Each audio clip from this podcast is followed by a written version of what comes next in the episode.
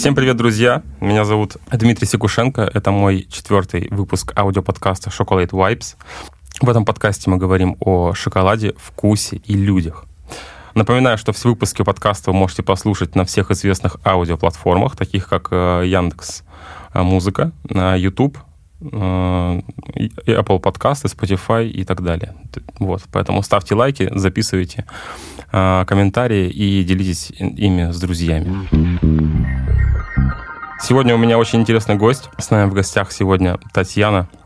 Татьяна, расскажи про себя. Чем ты, чем ты интересна нашим слушателям? Всем привет. А, меня зовут, значит, Татьяна Бриль, да, я основатель э, в Новосибирске шоколадного дома Бриля. У меня, ну, я не знаю, чем я буду интересна слушателям. У меня сегодня много вопросов о Татьяне, поэтому да, будет интересно. история образования шоколадного дома я в один момент решила продолжить э, дело своего прадедушки и вот основала шоколадный дом, в честь, назвала его в честь э, фамилии моей семьи моего прадедушки.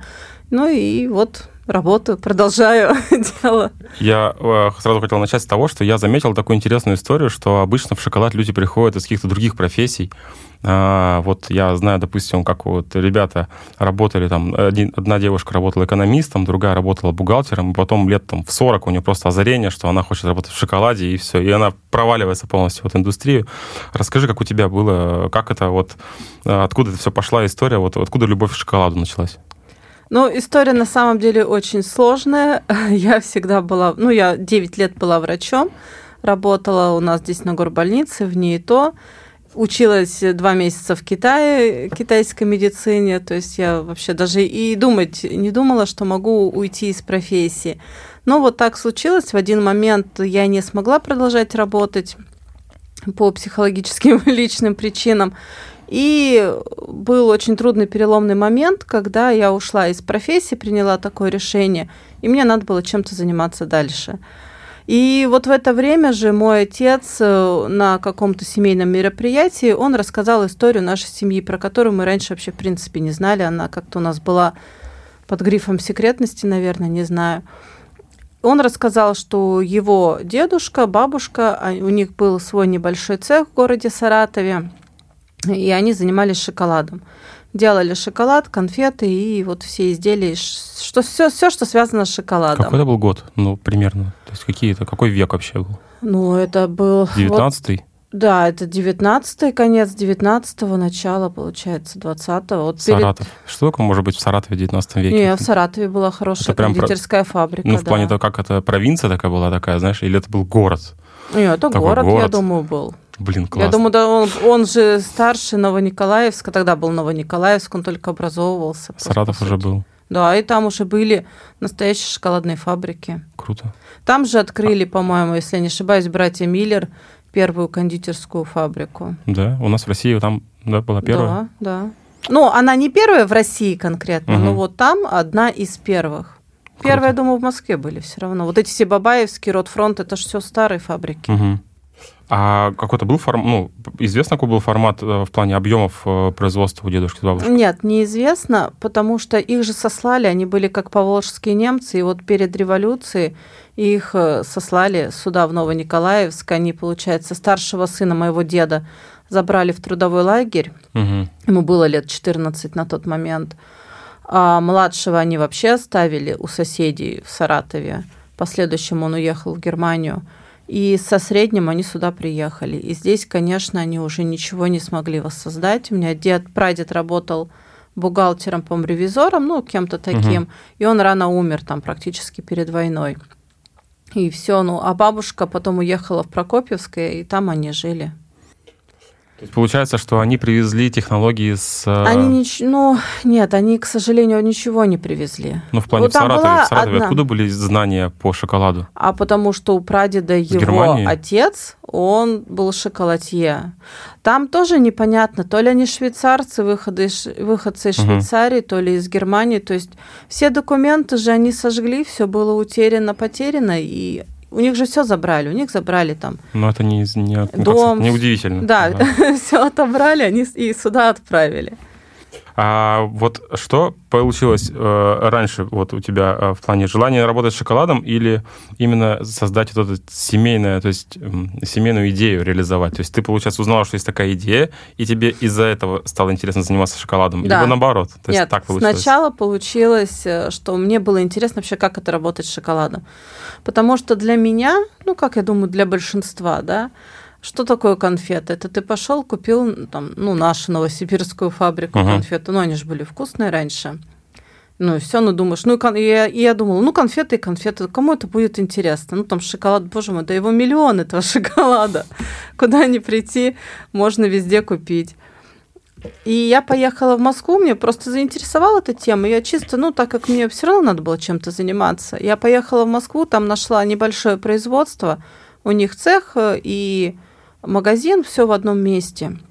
Меня взяли на производство, и сама хозяйка меня обучила. И вот Секрет какой, э, как назва- название компании? э, это нет, не секрет, это анкат. А, это те, которые формы, вот, Они знаю, формы, ребята? да, у них же и вот цех Мгм. свой есть, и там магазин. Прикольно. И сколько Да. заняло обучение? Неделю я там была. Всего лишь на неделю? Да. Она меня обучила, как темперировать шоколад, как работать с шоколадом, как заливать конфеты. Ну, и, и я поняла, что шоколад это живой продукт. Это, ну, это прям реально организм, да, там чуть-чуть с температурой не то сделал, все, не получилось. То есть это настолько кап- капризное, и мне настолько это понравилось, я приехала и стала дома это То есть, делать. получается, на момент, пока ты ехала в Москву, ты еще не понимала, насколько тебе это затянет, и будешь ли ты заниматься шоколадом? А то есть, Нет. или уже, уже точно понимала, что будешь заниматься? Нет, я не понимала. Для То есть, меня это... А на каком этапе ты поняла, что все, А точно когда мое? я приехала первый день, я попробовала, что такое настоящий Мгм. конфет. Я поняла, что да, все, что я ела до этого, это вообще непонятно что. Откуда все-таки взялась идея дома вот такого? Мне кажется, это вот мечта э, всех девочек, которые сейчас вообще дома льют шоколад, э, делают плиточки, конфетки. Я думаю, что, наверное, каждая вторая, если не каждая, вообще мечтает иметь какой-то такой дом. Тем более, во-первых, звучит красиво, надо признать. Во-вторых, э, вся эта история с э, именно вот как это подается. То есть реально такое место красивое, куда хочется приходишь, и ты в этой атмосфере. То есть в этой атмосфере реально вот э, все эти десертики, все шоколадные конфетки, они смотрятся очень классно. И вот э, от- как появилась идея именно создать такое место? То есть не просто производство, не просто какой-то маленький магазинчик, знаешь, с витриной, как это может быть сейчас там в каком-нибудь торговом центре, знаешь, а вот Мгм. именно прям вот основательно э, зайти. Но вот основную идею я почерпнула в Москве, да, когда вот была Ольги, и это вот хозяйка Анкада. У- Мне что понравилось, что цех и тут же магазин. Вот э, этот мне момент понравился. Потом я съездила в Рязань, там есть э, тоже, вот они э, меня познакомили с Ольгой. У них тоже производство, цех, магазин и мастер-классы. И вот эту вот идею я почерпнула у них. Мгм. А дальше уже как-то оно само собой пришло, как будто так и должно было быть. Что, ну, коль у нас история такая, да, и это связано с историей. И я не знаю, как это как зов предков, что ли, как-то, ну вот не знаю. Как будто вот само собой так должно быть, и вот это вот все сложилось в одну картинку. А кто помогал реализовать идею э, самого создания дома шоколада? ну, вот сам дизайн, допустим, у меня есть там знакомый Мгм. дизайнер, с которым, я не знаю, ну, тысячу лет знакомый, который делал не один дизайн, да, там, Мгм. проект там для квартиры, ну, такого. То есть вот он как-то уловил вот эту концепцию, и он помог вот э, сделать. То, что хотелось а, сделать такой небольшой магазинчик, ну, вот как в Европе, да, когда семейные вот эти мастерские, ты приходишь в какой-нибудь там маленький нераскрученный магазинчик, да, там за прилавком хозяйка, там в цехе ее сын, внук, ну что-то такое, да, и у них история тоже нас насчитывает там 100-200 лет, да, ну вот, вот хотелось создать что-то такое, угол- уголок какой-то Европы, что ли, у нас в Новосибирске. А вот э, в то время, когда твои прадедушка и прабабушка работали э, в Саратове, у них такая же история была? То есть это тоже была семейная? Не Непо- знаю. Непонятно? Нет, была семейная, потому Да? что у прадеда отец-то был шоколад. А, то есть они, значит, да, это была Да. такая династия. Да, Прикольно. которая вот прервалась потом. А откуда появились знания, как э, создать производство именно? Как все расставить, какое оборудование нужно? Как ты это узнала? Но мне помогали люди из Рязани, Мгм. вот э, этот человек. Потом я здесь находила э, ну, я не знаю, как я уж сейчас, как технолог, наверное, да, который да, да. делает проект по производству. Вот он мне, я заказывала у него проект и расставляли. А сложно было найти подходящее помещение именно под запрос? Подходящее помещение было очень сложно найти. А какие требования были основные? Ну, во-первых, мне хотелось, чтобы это было рядом с метро. Мгм. Во-вторых, это не должен был быть жилой дом. Потом это требования по электричеству. Большая нагрузка нужна, там автотемперы стоят, и ну, все стоит да, большое. да, чтобы... Согласен. Мгм. Поэтому я пересмотрела море помещений. Сколько, сколько времени прошло на вот пока ты начала искать? Полго- Полгода точно я За полгода? смотрела помещение, искала. Классно. А, как вот, э, вот сейчас, допустим, оценивая, сейчас три года, я так понимаю, да, Дому Бриля, если я не ну, в ошибаюсь? апреле будет четыре уже. ну, сейчас четвертый уже идет. Мгм. А как вот за три года ты оцениваешь э, состояние в плане рынка именно у нас в Новосибирске шоколада? И какие прогнозы в плане, как ты оценишь вообще перспективы дальше? Что дальше? То есть получится расти? Или вот примерно на таком уровне и будем продолжать? Нет, э, я думаю, получится расти. Мне кажется, сейчас все больше и больше людей уходят в сторону вот таких, как мы, да. Мгм. То есть сейчас люди больше осознают уже, что в масс-маркете ты не купишь настоящий качественный продукт, и они уже предпочитают купить чуть дороже, пусть меньше, да, там, чуть, ну, чуть дороже, но качественнее и вкуснее. Поэтому я думаю, что тут точно будет только рост. А вот если бы у тебя была возможность открыть, допустим, производство в другом городе, например, сейчас уже с э, позиции там вот этого возраста, три года, поменяла бы город? Нет, я люблю Новосибирск. Ну, как бы отсюда я лично сама уезжать вообще не планирую никуда. Здесь моя семья, здесь все мое. Все, все такое любимое, родное, как бы я иногда Новосибирск не ругала. Мгм. Но вообще я задумываюсь иногда, пока в плане просто мысли, что в Москве Все-таки, да? Было бы, м, было бы Москва, больше, наверное, думаю- трафика. И, если я не ошибаюсь, вот в нашем бизнесе, наверное, и ну, как в твоем с шоколадным домом, и у меня вот с кондитерской и какао-баром, все-таки, наверное, формат, а, когда есть вот туристический поток постоянный, вот на нем было бы хорошо все-таки зарабатывать. Потому что здесь такое ощущение, как будто у тебя есть определенная аудитория, которая к тебе ходит вот э, как-то так по, по кольцу и ходит, ходит, ходит, ходит. Да, добавляются новые, да, там уходят какие-то старенькие иногда, но при этом как бы он примерно ровный спрос такой получается. То есть там пиковые есть такие вещи, когда там у тебя праздники. Ну вот, кстати, по нам я так не скажу. У нас, наоборот, идет каждый месяц, каждый год он как бы рост у- увеличивается. А с чем связан рост, как думаешь? Я думаю, что просто нас стали больше узнавать. Видишь, я не какая-то там медийная личность. Для меня записывать вот Инстаграм Мгм. это вообще настолько чуждо. Я, с одной стороны, понимаю, что это меня тормозит. Потому что все равно сейчас кто обычно раскрученный, да, не тот, у кого там товар супер-пупер хороший, а кто умеет себя подать, кто умеет себя вот так вот э, преподнести и раскрутить, да, в том числе и в Инстаграме. Мгм. Я так не умею, и, честно говоря, ну, мне как бы особо не хочется это делать. А почему не делегировать какую-нибудь, найти девочку, которая будет заряжена, вот там все А, снимает? там, так далее? нет, у меня есть кто ведет? Инстаграм, но просто я тоже опять-таки понимаю, если там я не мелькаю, А, мое да. лицо. Ну, все-таки личный бренд э, сейчас Конечно, работает. то есть личный бренд, он работает на все сто, а то и может и тысячу процентов. И пока я не начну вот этот вот личный бренд свой раскручивать, Мгм. то ну, у нас будет тихий рост, да, у нас мы, я не ожидаю там, что прям там сразу это будет массовость. Но с другой стороны, а, мы сейчас, я не набираю супермасштабную команду, да, у меня вот работает два, ну, два Да, кондитера сколько, в смену. сколько сейчас вообще штат сотрудников в компании вообще? Вот если У нас всех 9 посчитать. человек, если Так, посчитать кто, кто всех. это? Расскажи. Получается три кондитера, да, ну, два кондитера, один бригадир кондитер, два продавца, упаковщица, менеджер, кто занимается корпоративным направлением, Мгм. вот, ну, я.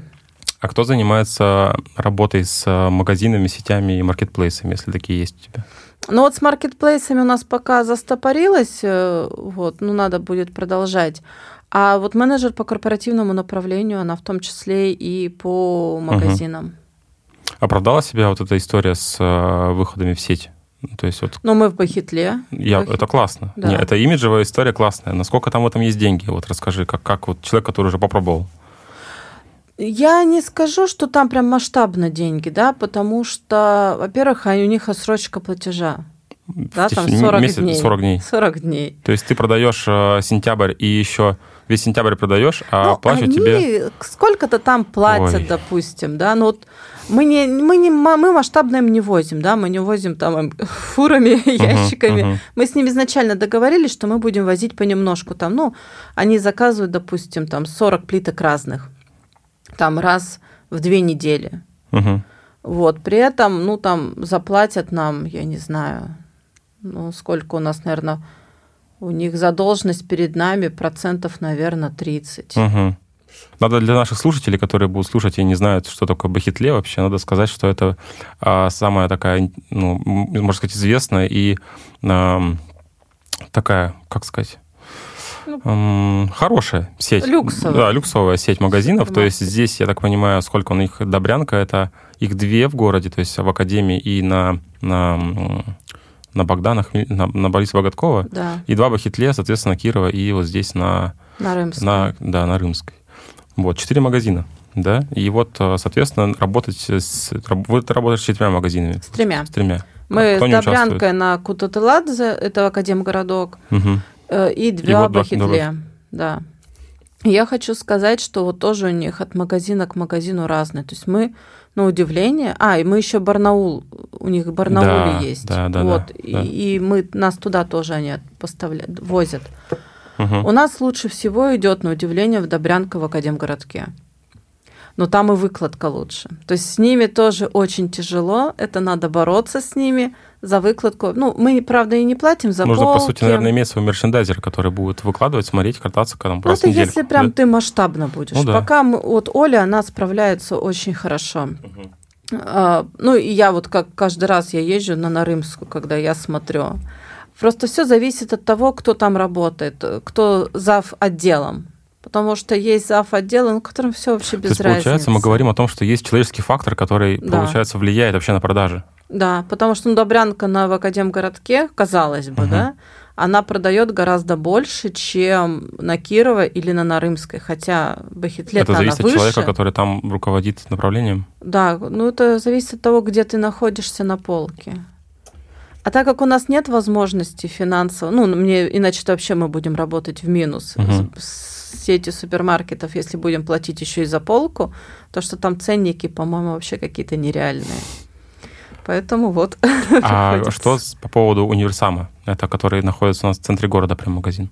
Универсам продает, но не скажу, что прям как-то. Да? Мгм. Я к тому, что этот, э, это интересная тема для тех, кто как раз сейчас э, э, в нашей аудитории, возможно, слушает и мечтает э, о том, чтобы выйти в магазин и думает, что там есть деньги. И вот как раз-таки Татьяна рассказывает о том, что э, это такое может быть ловушкой, потому что, во-первых, деньги замораживаются, во-вторых, э, есть человеческий фактор, который влияет на продажи, и ты отчасти даже не можешь никак повлиять на него, да, то есть ты просто завозишь туда и как бы ждешь. Ну, продадут, Да. классно. Да, ну и к тому же, вот э, если смотреть вот масштабные, да, многие же какие-то крупные предприятия, там, связанные с конфетами, с шоколадом, они как бы разоряются за счет того, что они поставляют в основном-то вот э, в крупные какие-то Мгм. сети, а денег-то они не видят. А это же надо сырье купить, эту упаковку Надо иметь сделать. хорошую оборотку, да, чтобы Конечно. заниматься. А когда эти деньги будут, еще большой-большой вопрос. Мгм. А что по маркетплейсам? Ну, уже пробовали выходить? Но мы пока на стадии договора еще, подписания договора. Я пока понял. этот процесс сейчас Новый год, сейчас некогда этим заниматься. Согласен. Следующий у меня был вопрос э, по по, по нашему знакомству я хотел рассказать, что мы с Татьяной познакомились, это был год 2017, а, когда мы только с Ириной а, еще готовили дома десерты и проводили первый пилотный мастер-класс. Это был э, бизнес-центр, э, кофейня такая при бизнес-центре. Там было два столика всего. И вот на одном столике мы решили провести мастер-класс по приготовлению шоколада домашнего, в котором э, сахар размельчался в блендере еще до сих- тогда. Вот. И как раз-таки Татьяна с мужем, да, вы Мгм. пришли Это вместе. на- Был его день рождения, я ему подарок. Это был подарок мужу на день рождения. Это был 17-й год. И потом, буквально, наверное, спустя полгода, я узнаю, что, оказывается, Татьяна, которая была на мастер-классе, это как раз-таки Татьяна Бриль, которая открывает шоколадный дом Бриля. И мне так стало, с одной стороны, приятно, с другой стороны, интересно. Думаю, А чем же мы тебя так заинтересовали своим мастер-классом? Что за, за период был времени? Чем, что тогда было у тебя в то время? Ну, тогда был ну, вот как раз-таки мы Это был были на 17 стадии года. открытия, то есть я еще тогда же не открылась. Получается, я же в 2018 году в апреле открыла. Это как раз была подготовка. Мгм. И, ну, тогда было просто интересно. Что происходит в городе вообще Да, кто шоколадом? вообще есть у нас в городе и кто что делает. Потому что я ходила вот к вам с Ириной на Мгм. мастер-класс. И ходила еще на мастер-класс. Я сейчас не знаю, есть они или нет. Были они где-то на том берегу, в районе Мастер шоколада, что ли, как-то они назывались. Да, есть такие. Мгм. Я вот уже не помню. То есть проводили тоже мастер-классы, Они да? проводили мастер-класс, да, и вот мы пошли с семьей на мастер-класс. Мне просто так как я тоже же мастер-класс открывала, ну мгм. пусть они не обучающие, да, прям вот э, для взрослых, как делать шоколад. Мне было интересно вообще, как это происходит. Понять, какие там сильные, слабые стороны. Вот, что мне нравится, что мне не понравится и так далее. Мгм. Ну, вы сейчас тоже проводите мастер-классы свои Да, да. в, ш- в доме.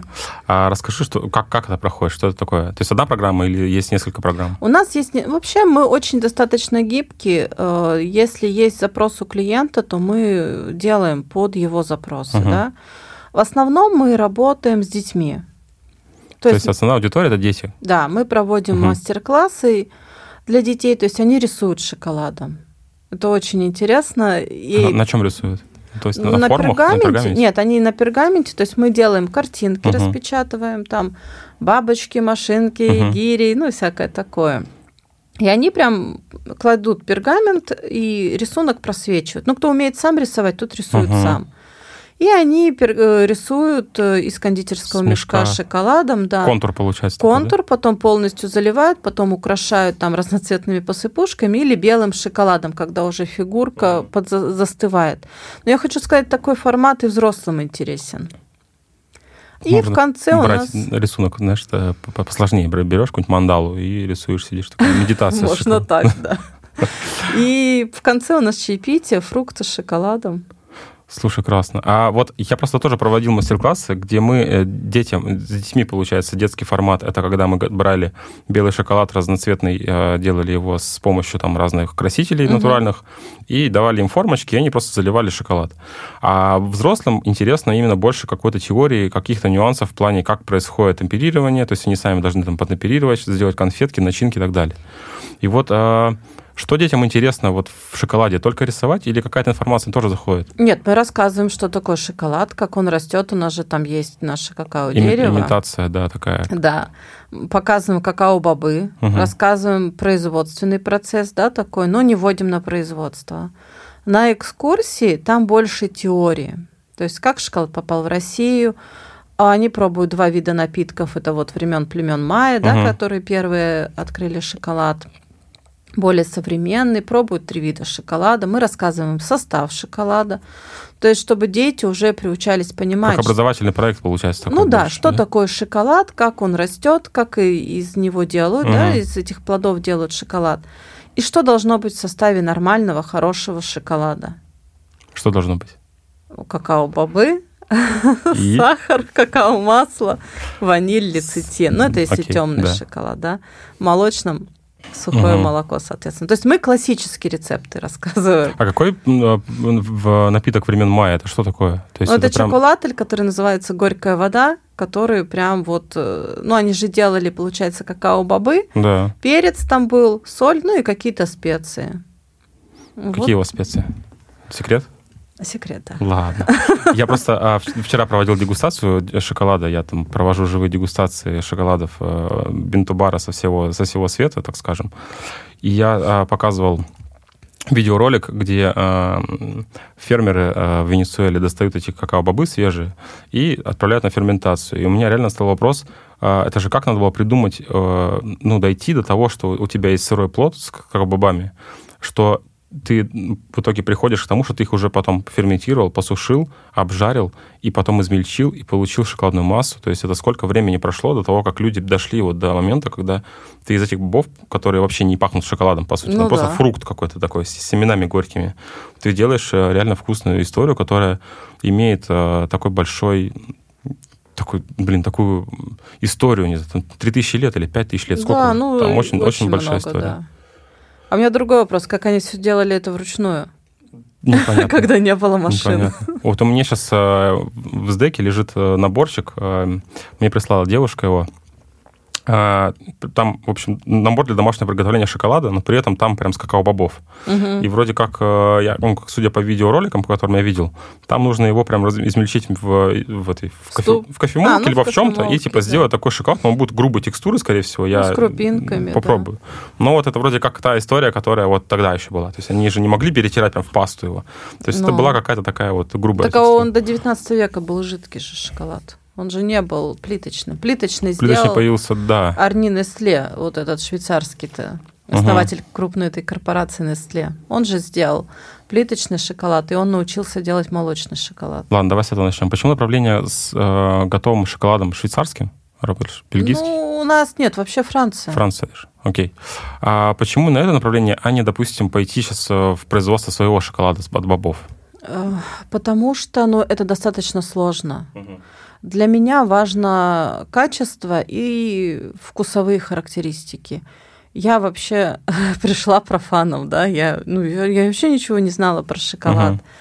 Конечно, проще было начинать уже с э, готового, да, вот эта фабрика, на которой мы работаем, какао Барика Либау, да, ей же больше ста лет, по сути Мгм. дела. У них уже проверенные рецепты, проверенное все, да. Мы выбрали самый вкусный, самый хороший шоколад, кувертюр, да, это где повышенное содержание какао-масла, и стали на нем работать. Что для меня просто создание шоколада это не смесь, да, там какао крупки, какао-масло, а для меня вот именно это ты выбираешь какао-бобы, это ты их сам обжариваешь, там сам шелушишь.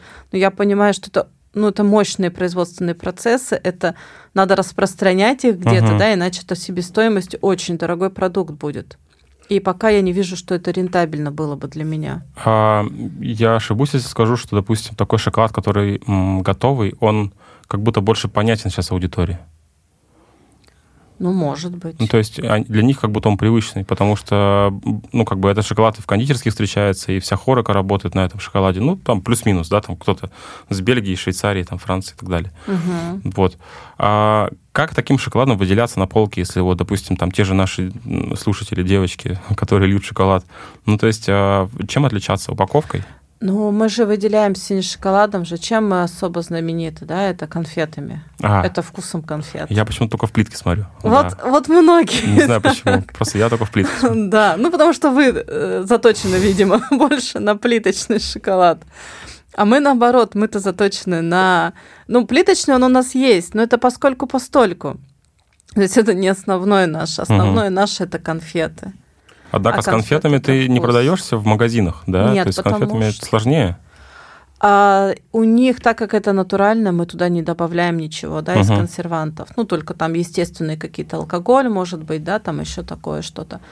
То я боюсь за, за, за их, что они могут испортиться. То есть в магазине я четко отслеживаю, и то всякое бывает, да, особенно поначалу. И то в магазинах я, других я не знаю, как они будут за этим следить.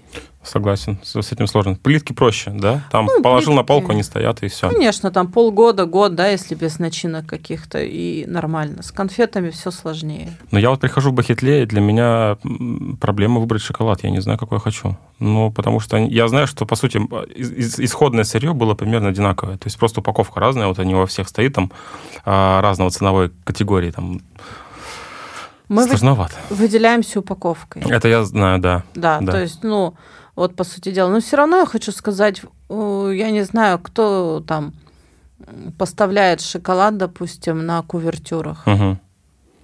Блин. Ну, так Вот сложно понять. Раньше был, я не знаю, сейчас я Бахетлена на Рымской не вижу, а был Чокоми. Мгм. Бренд, там Я они видел на безумных. Кирова стоит. Да. Ну, может, я Мгм. просто на Рымской сейчас не вижу. Безумных денег стоит там, по-моему, за 100-граммовую плитку 1000 рублей. О, ну да, 900 или 700 ли. Но она очень длинная, я Ага. так понимаю, она тонкая, но длинная, и много-много там всяких начинки. ягод, топпинга, да. Но, я, но они работают на шоколаде Вальрона. Мгм. А шоколад Вальрона, он стоит безумных денег. Согласен. Ну, они, по-моему, московские, я так понимаю. Потому что, когда я выбирала шоколад, на каком работать, Я пробовала валерону, я пробовала карму, да, это и вот э, Барри Калибаут, кувертюры. Это вот три, ну, как я считаю, да, э, мощных монстра, да, которые поставляют, делают именно вкусный, хороший шоколад. Я не, не рассматриваю колебошный бельгийский uh-huh. шоколад, он все равно качеством хуже. Uh-huh. Но у нас стал, мы живем в Новосибирске, мы находимся далеко от Москвы. И я поначалу, ну, Вальрона стоит вообще каких-то колоссальных денег, понятно, мы не потянем. Я стала работать на карме. Хороший шоколад. Я пробовал, да. расскажу сейчас. Ладно, вот. Так. Но э, возить из Москвы это неудобно. Да, в какой-то момент его просто там ну, нет. У нас сейчас есть дистрибьютор на Кубовой. Э, ну, ну они, да, но я уже с ней, я работаю уже с кувертюрами. Mm. Ну, уже mm-hmm. с какао-бари у нас вот шоколад молочный, который алунга, да, он, он же вкусный, он такой с горчинкой, угу. он не сильно сладкий. Поэтому пока, ну, как бы я это сейчас менять не буду. Хотя они, да, остались с кармой работать. Я как раз-таки попал под дегустацию этой кармы. Э, позвонила мне девушка-дистрибьютор как раз э, вот этой швейцарского шоколада, это всего готового. Говорит, Дмитрий, давайте я э, отправлю вам бокс, попробуйте, вот сейчас будет презентация. Там типа в онлайне будет дегустация, да, вы откроете бокс, да, все. А, я открыл бокс, во-первых, сразу в нос бьет ваниль, ванилин, точнее, даже, наверное, там вряд ли ваниль, конечно. Вот. А мне очень понравился шоколад, ну, я в кавычках говорю, который был 80, сколько там, 3 или 88? Я сколько? его, честно, так и не попробовал.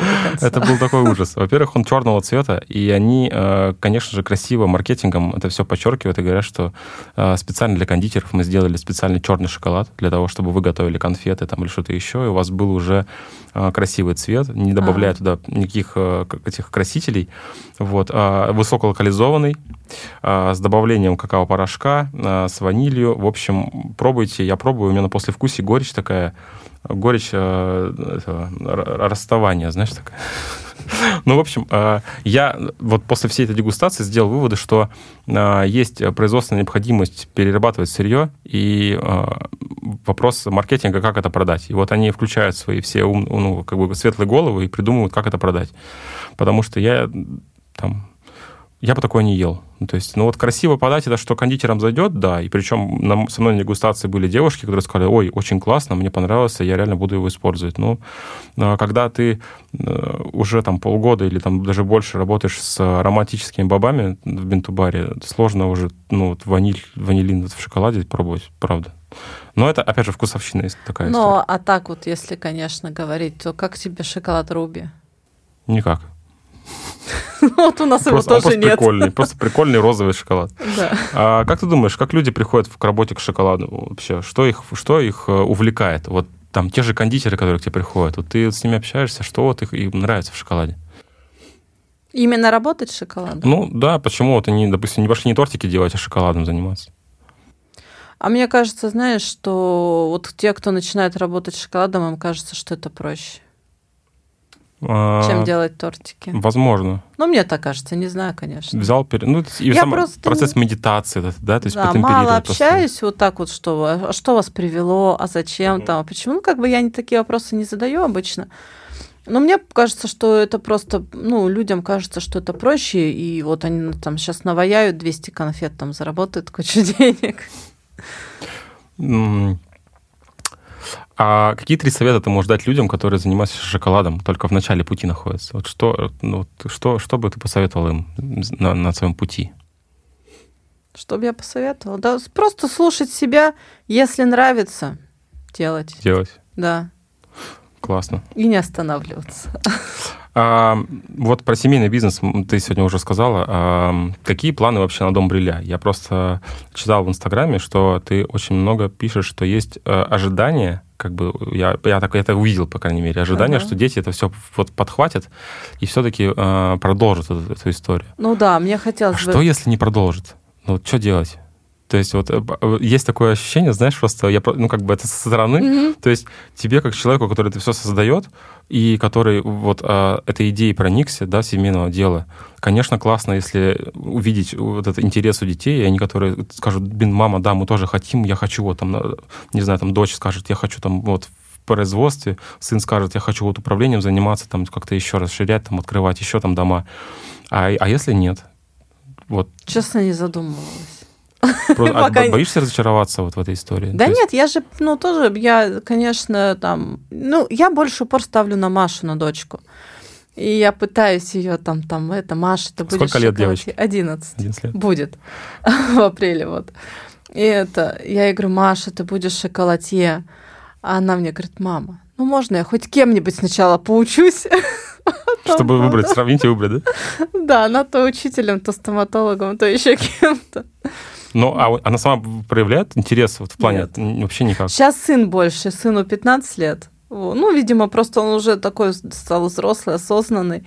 Он больше интереса проявляет. Ну, хотя я... я а что больше нравится из, всего, из всех процессов вообще? Что ему больше нравится? А ему пока сильно-то его не допускаем особо угу. же. Это...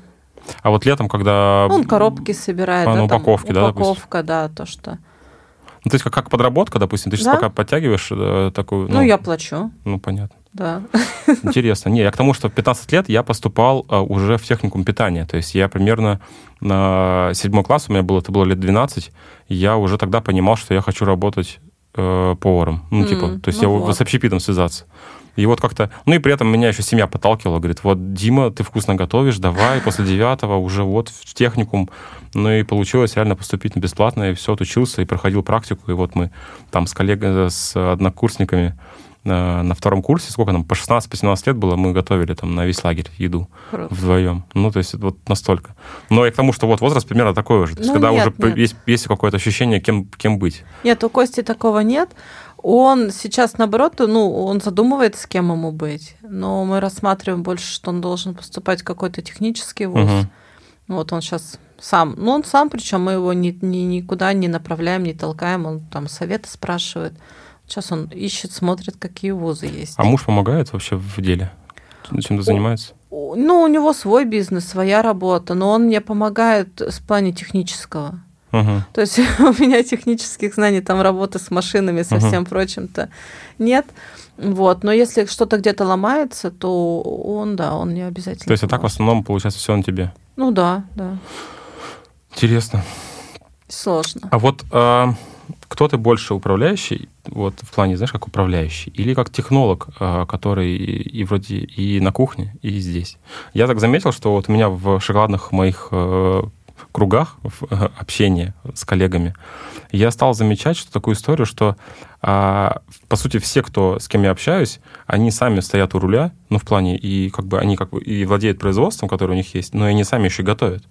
А так, такой, по, по такой модели, чтобы, как, допустим, у меня, что я вроде как начал, я это все а, там внутри почувствовал, посмотрел, попробовал, поставил это все туда людей. Сейчас у меня кондитеры работают, я маленько вылез. Но в силу своих, наверное, качеств я понимаю, что я больше э, моя ценность больше в каких-то создании креативных идей, там, каких-то маркетинговых историй, раз, там, раз, раз, а, множения компаний и так далее. А я часто вижу историю, что многие продолжают работать. И знаешь, вот э, в Инстаграм заходишь к ним, mm-hmm. и они говорят, ой, я вся в работе, не успеваю вам ничего нормально рассказать, что у меня тут происходит. Сейчас у меня там Новый год, я продажи все торможу там с конца ноября, все, меня в Инстаграме нет, я пошла, все, у меня корпоративные заказы. И я к тому, что а, вот как у тебя это происходит? Ну, вообще до этого года я была и тем, и тем. Угу. И фигура здесь, фигура там. вот. В этом году мы вот взяли еще одного человека, да, кондитера старшего. А, вот. Я уже могу как бы... Получилось я в цехе, разгрузить себя? Да, я в цехе уже сейчас не нахожусь. Плюс, плюс вот мы взяли я, упаковщицу. Угу. То есть это большой плюс. Но все равно я не... Вот для меня так. Не знаю, вот я в этом году себя ловлю на мысли, что в том году там и в ночную смену я оставалась, да, вот и делала, потому что реально как бы мы прям вот вообще на последнем издыхании декабрь для меня это был вообще один день, по сути дела. То в этом году мне кажется, что у нас все продажи спали, все упало, потому что я не нахожусь там. Ну, а на самом деле, наоборот, все только выросло. Просто, что два человека, грубо говоря, пришло, угу. лишние руки. Ну, плюс коробки мы с лета собирали, да, вот, ну, то, что обычно вот это вот долго все делается. С лета собирали коробки, но при этом я могу вечером прийти там, мы какой-то фильм смотрим, я могу собрать коробку. допустим. Нормальная история, да. Да, ну как бы мне, мне наоборот даже кайфово, потому что я не могу сидеть просто так, мне надо, чтобы мои руки чем-то были заняты. Вот, поэтому... Но одно я просто... Я спокойна, что если где-то у меня кто-то уйдет, я могу быть и тем, и, и там, и сям. То есть у нас не остановится производство, Мгм. потому что оно не зациклено на каком-то там знаниях одного человека. А сложно делегировать вообще свои, э, свои задачи? Мне очень сложно. Почему? Ну вот я такой человек. Ну, в плане, это недоверие больше, страх, что они, они не сделают так, как ты? Ну, по поводу недоверия, наверное, нет, потому что у меня все люди, кто пришел ко мне, они, ну, как бы, они близки, да, по духу. То есть на меня нет там... Вот сейчас, на данный момент, у меня нет случайных людей.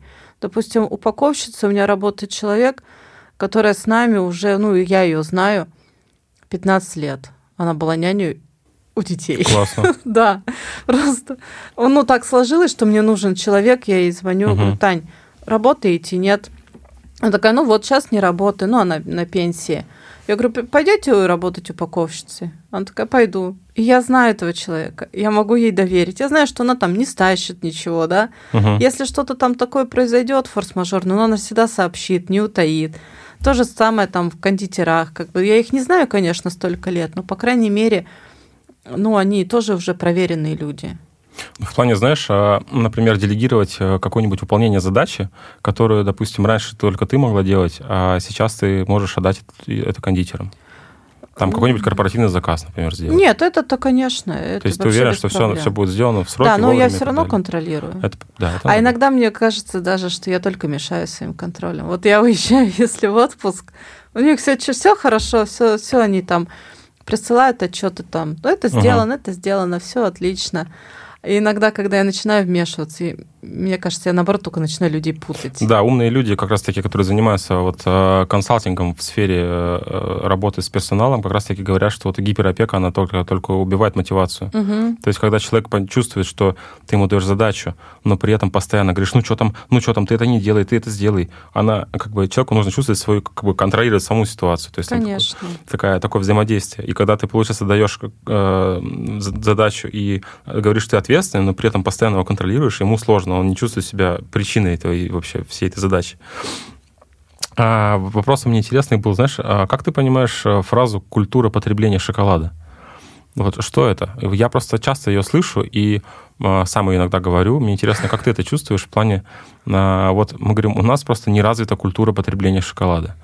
А вот как понять ее людям, которые вот только сейчас ее услышали, например? Что это значит? Ну, для меня эта фраза означает, как есть шоколад. Да, то есть не надо запихивать в себя там всю плитку шоколада или полностью там конфету и одну за другой. то есть это надо, ты откусил, ты пососал, рассосал немножко, да, эту вот долику.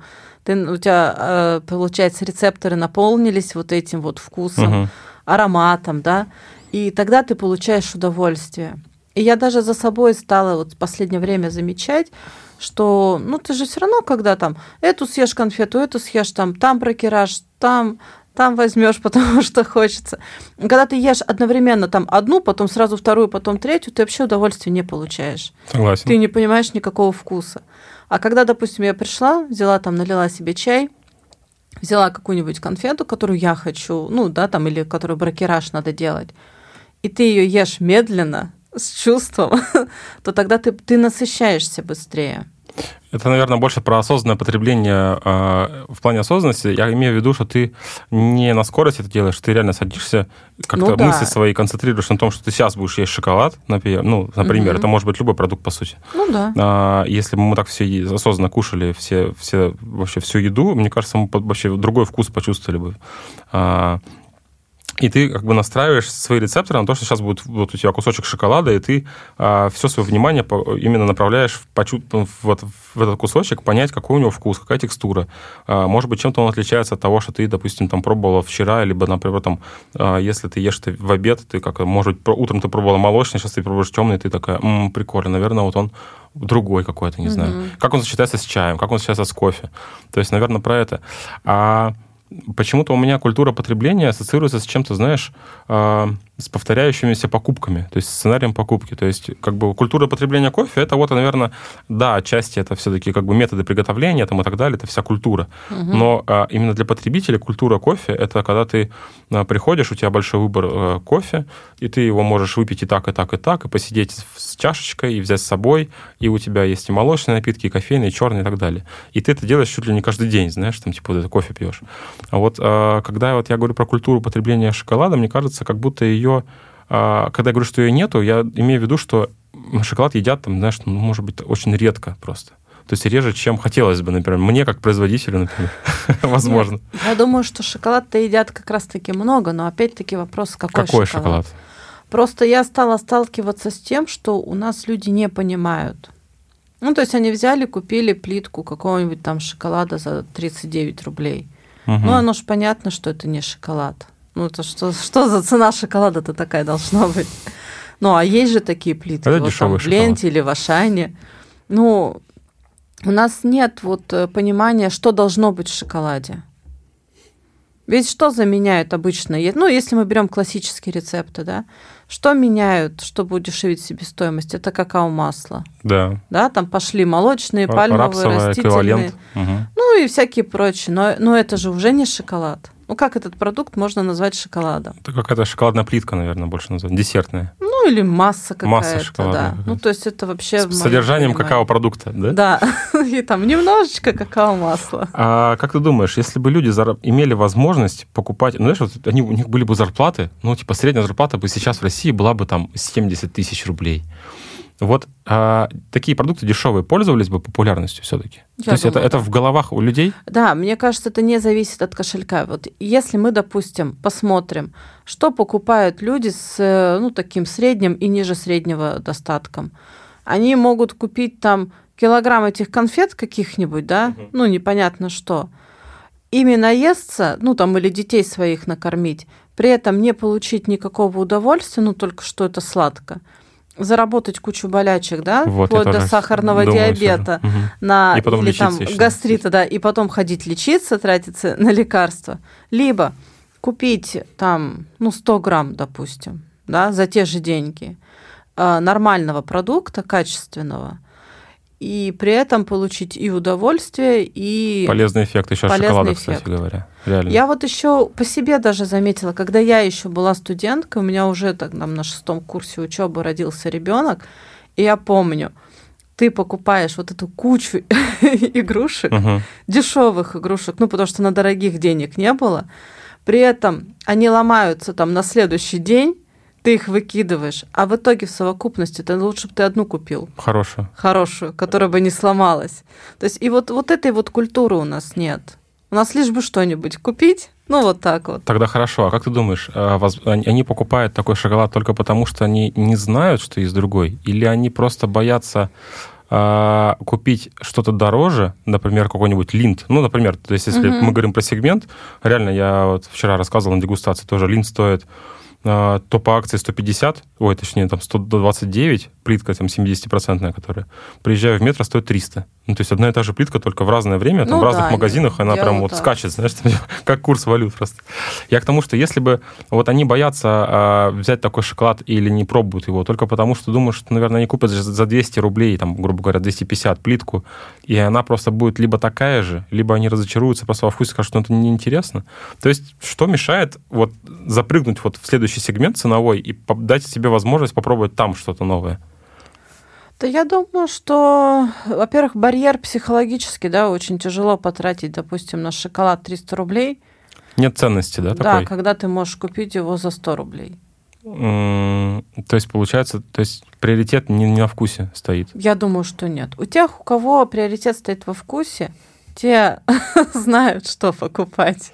Вот у меня приоритет стоит на вкусе. Мне тут недавно пишут э, э, ребята с Минска. Они называются Prime Шоколад. А, говорит, мы э, скоро вам отправим шоколадку, которую вы заказывали. Я говорю, ой, я уже забыл совсем про нее. А шоколад называется «Доля ангела», э, чтобы э, наши коллеги, слушатели понимали. Какао-крупка выдерживается год в бочке из-под виски, которая там виски вот классный там был. Выдерживается mm-hmm. вот в этой бочке, потом из этой крупки делается шоколад, получается всего 120 э, плиток. И каждая плитка стоит 32 доллара. Вот я сейчас э, скоро, говорят, отправим тебе, типа, в Новосибирск. 32 угу. доллара плитка. Ну, блин, я, я даже не спросил цену сначала. Я когда узнал, что есть такая шоколадка, я им написал, говорю, я хочу тоже, и все. А потом они мне вот сейчас уже пишут в, в, в декабре. Я говорю, сколько стоит она ну, то есть вот настолько. То есть я к тому, я к тому что вот мой опыт как раз-таки про то, что, ну, э, тут надо, конечно, понимать, что я, наверное, больше э, сфокусирован на конкретном продукте, и мне, да, хочется попробовать, и мне, как бы, по сути, цена не важна.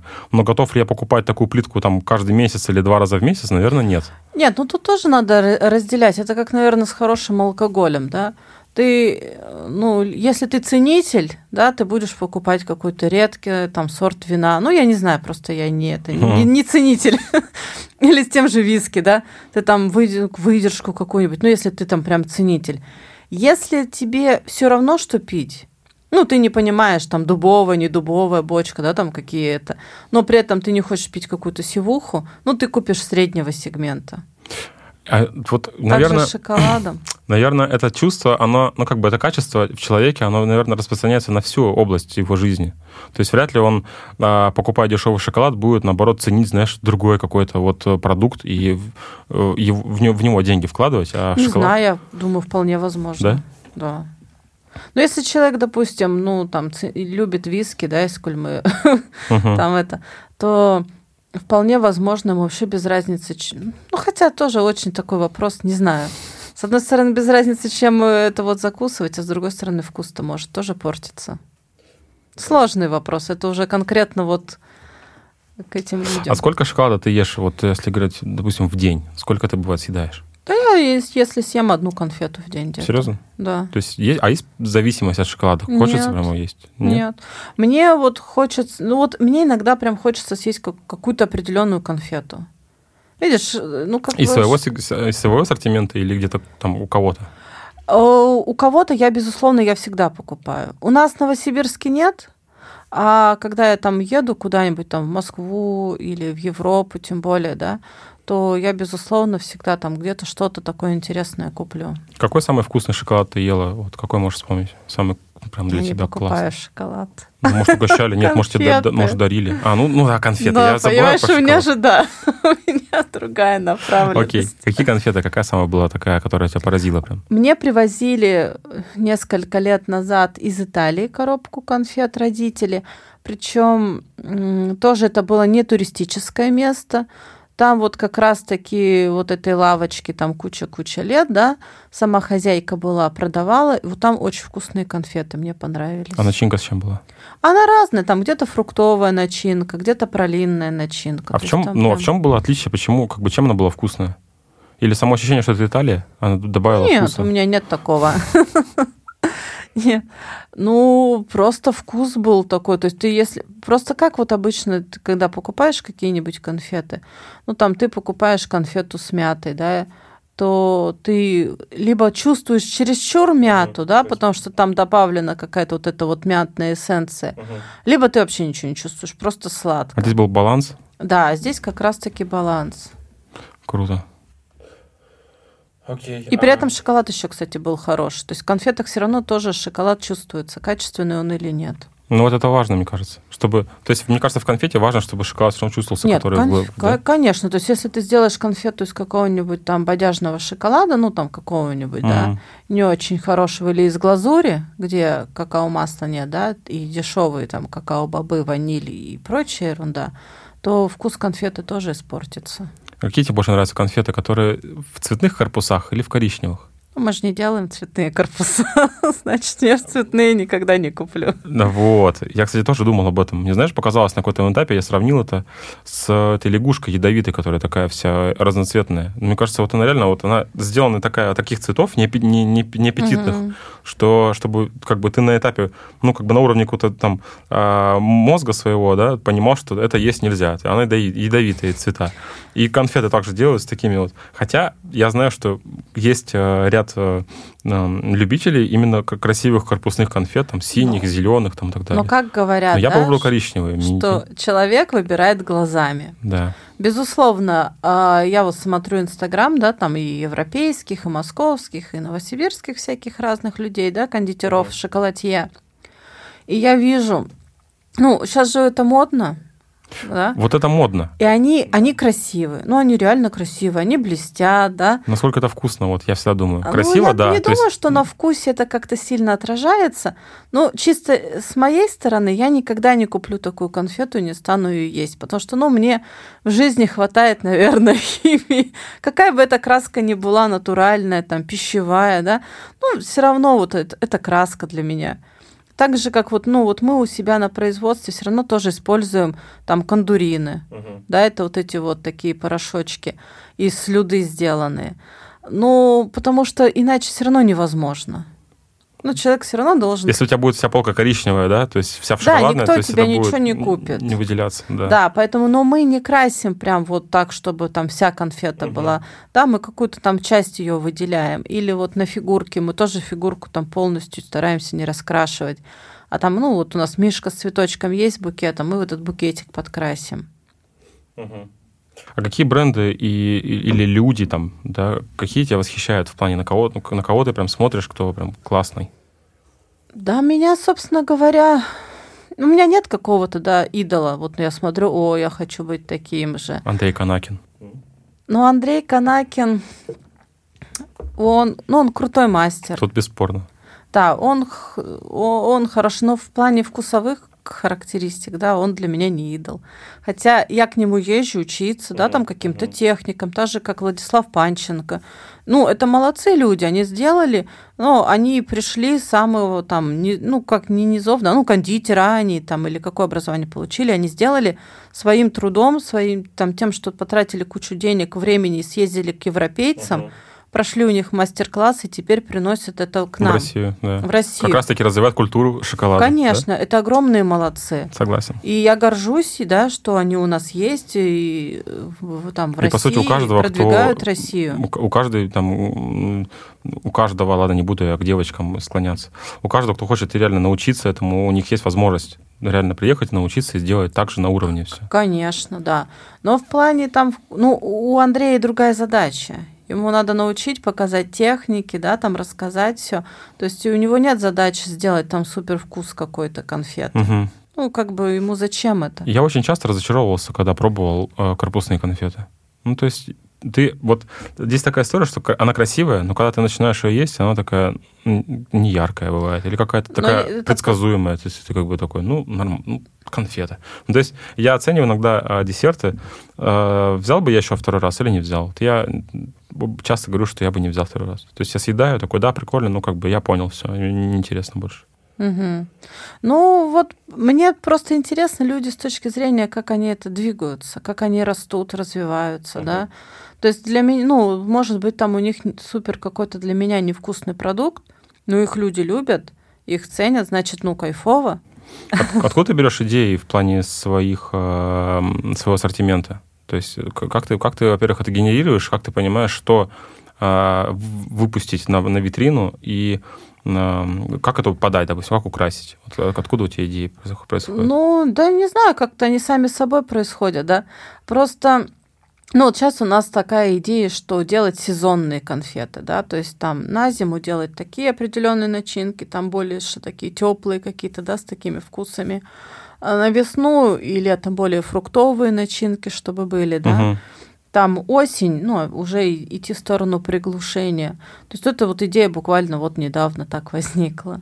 Вот. Но опять-таки, чтобы сделать конфету, у нас 2-3 месяца это происходит процесс. То есть мы сначала делаем начинку, она нам может не понравиться, да, мы там что-то убираем, что-то добавляем, потом она у нас вылеживается несколько, там, ну, месяц минимум, мы смотрим э, в теплых условиях, что с ней происходит, да, в, там в холодильнике, что происходит, и только потом она идет на То есть прилавок. от идеи до реализации проходит месяца два-три. Ну да, не меньше. Иногда у нас бывает так, что мы все сделали, все вроде классно, ну вот что-то как-то это застопорилось. У меня так не работает. У меня вот, э, если мы придумываем десерт, то это э, неделя из серии. Надо быстро отработать, быстро посмотреть, внедрить и Ну. быстрее вы- выложить на витрину для того, чтобы обратную связь получить и понять, работает, не работает. Но у вас десерт это другое, Да. да? Это все равно десерт это скоропорт, это три дня и все. Ну, там по сути чуть побольше, ну да. Ну, до Суть пяти же, дней. да.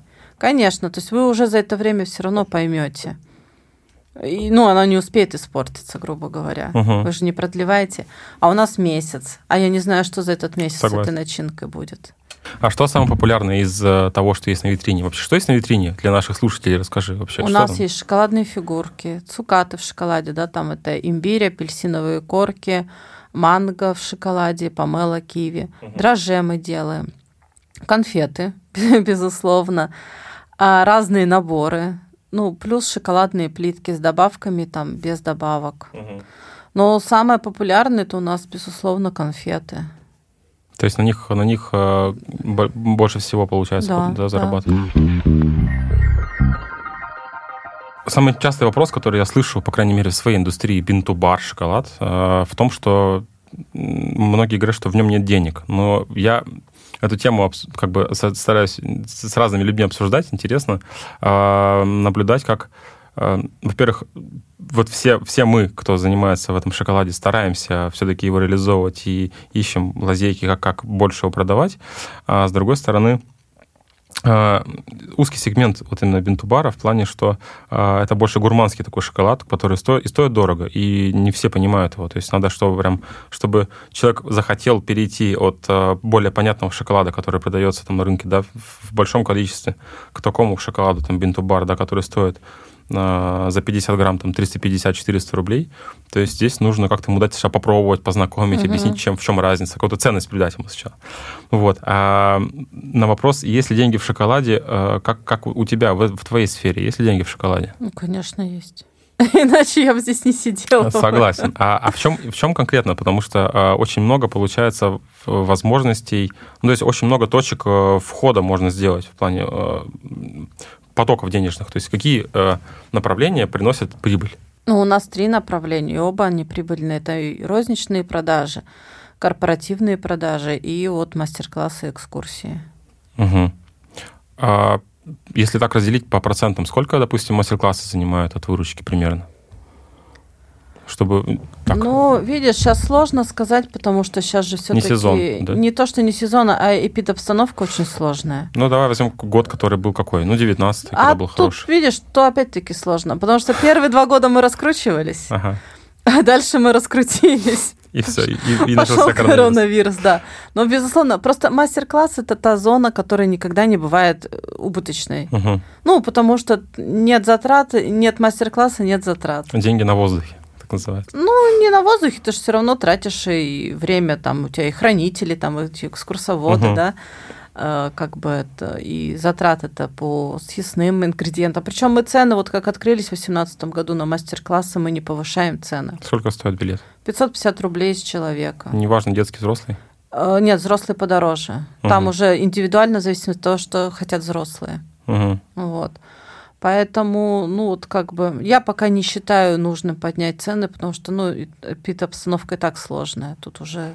А как э, ты популяризируешь э, историю с мастер-классами? То есть какие каналы работают для привлечения э, групп на мастер-класс? Ну, Инстаграм и плюс сейчас сарафанное радио. Вот у нас как-то изначально вот так пошло, что как мы открылись, у нас сарафанное радио больше работает. А м, как ты думаешь, если, допустим, этим направлением прям заняться, а, получится ли прям ну, хорошо э, качнуть? Я Ну, думаю, что да, если вот именно заняться продвижением личного бренда, и мне самой встать вот в это вот А съемки. не было желания проводить самой мастер-классы? Я проводила. Сейчас кто проводит? Ну, у меня люди есть специальные, Мгм. кто проводит. Они как Экскурсоводы такие, да? хранители мы их называем. Хранители? Да. Ой, классно. У меня звучит вообще как Но они же хранят нашу семейную историю. Прикольно. А бывает такое, что они не могут, допустим, там какие-то случаются со- ну, если события? никто прям не может, я пойду. Но мы никогда никому не отказываем. А минимальная группа сколько человек? У нас есть семейные мастер-классы, да, они от 4 тысяч стоят. Там э, 4-5 человека. А если на экскурсию или на мастер-класс, то А минимально сколько максимально 5 человек можно привести? Слушай, ну у нас было и 40 человек. Просто у нас помещение для мастер-классов... не- Ну, мы Небольшое. проводим экскурсии тогда, когда большое количество. Да, небольшое, но мы делим их на два потока. Мы же на экскурсии в цех водим. Один э, половина уходит в цех, там им рассказывают, а половина остается. Потом они меняются. Окей, а сколько тогда э, процентов э, занимают продажи в корпоративные? Корпоративные в зависимости от сезона. Иногда, когда вот э, новогодние сезоны, да, они могут быть 50 на 50 угу. с магазином. Как вы ищете заказы корпоративные? Или ну, тоже вас находят? И находят нас. Иногда бывает так, вот нам дали там подарок, и мы попробовали вообще безумно вкусно, угу. и вот мы хотим у вас заказать корпоративные подарки. Либо Оля, она обзванивает, рассылает коммерческие предложения. О, это классно. Да. Но и опять-таки, вот я хочу сказать, что тоже, наверное, в пользу качества, что многие компании, они с нами вот с момента нашего открытия, когда они первые сделали, угу. заказали у нас Остаются верны. Подарок, да? да, остаются верны. Какой самый большой заказ был за три года, можно сказать, в рублях и в килограммах? Или в штуках? Вот прям вот, который сейчас сразу такой ты вспоминаешь, который был самый огромный. Ну вот Ростелекому, я не, ну, про, про рубли не скажу, что это был самый большой, но по объему, да, мы делали э, где-то порядка 400 наборов. Это, вот у нас есть такие наборы, домики называются, то есть это мы в пакет э, кладем там, по-моему, был здоровый перекус. Это вот такие, как они, все время забываю, как их называют обычно. Это вот эти кругленькие штучки такие из шоколада, и там сверху топинг, орешки. А, медианты? Да, так, вот. Да, У нас ага. это называется здоровый перекус. Вот. И сверху такая типа обечайки, вот такой типа в виде домика. И вот это мы по, ну, порядка 400 делали. А так. А это бантики завязывать. это самое больше, больше, больше на упаковке, да, сложность? Конечно, да. А какой был самый интересный необычный заказ, например, за все время? Ну, мы делали для одной компании станцию ЛЭП. Угу. Прям То станцию. Есть, да, ну вот эти вот, знаешь, стоят-то вот эти вот да, ЛЭПы. Да. Вот ее мы делали, форму для них сделали, и вот потом ее отливали. Она очень была сложная, очень такая ломкая. Это была одна форма, нам надо было порядка 100 штук сделать. Угу. Конечно, мы такие тогда это подиспугались немножко, что сможем можем опоздать, но справились. Вообще, какие сложности в твоем бизнесе? Вот именно, можно, можно сказать конкретно, вот именно а, в твоем конкретном там дом бриля, или вообще в шоколадном, допустим, как ты видишь, какие сложности есть, которые могли наши слушатели еще не испытать в себе? Сложности? Да, честно, я таких каких-то сложностей особо не вижу. Ну, бывают трудности, да, на производстве, когда там шоколад как-то капризничает, не угу. так себя ведет, как, как надо. Ну, в упаковке, да, вот обычно самое такое трудозатратное – это упаковка. Это вот вязать бантики, коробочки, да, каждый перевязывать. Не было желания как-то автоматизировать эту всю историю? Ну, то есть какое-то оборудование, может быть, есть, нет? Ну, вот я не знаю такого оборудования. Нет? То есть которое... все-таки вручную? Ну, я так смотрю, как автоматизировать-то. Но опять-таки объем это не те все равно. Чтобы, да, то есть, э, чтобы покупать какую-то технику такую. А бывало, что упаковщик подводил и портил упаковку, а она заканчивается, и все, и надо что-то срочно предпринимать? Вот Тут фу, слава богу, таких не было. Ты думаешь, будет история? Не, у нас бывает, знаешь, ну, у нас тут как-то все делается вовремя. Вот у нас в том году э, был заказ, Грифон нам заказывал, там, по-моему, порядка 300 пряников было с печатью. Угу.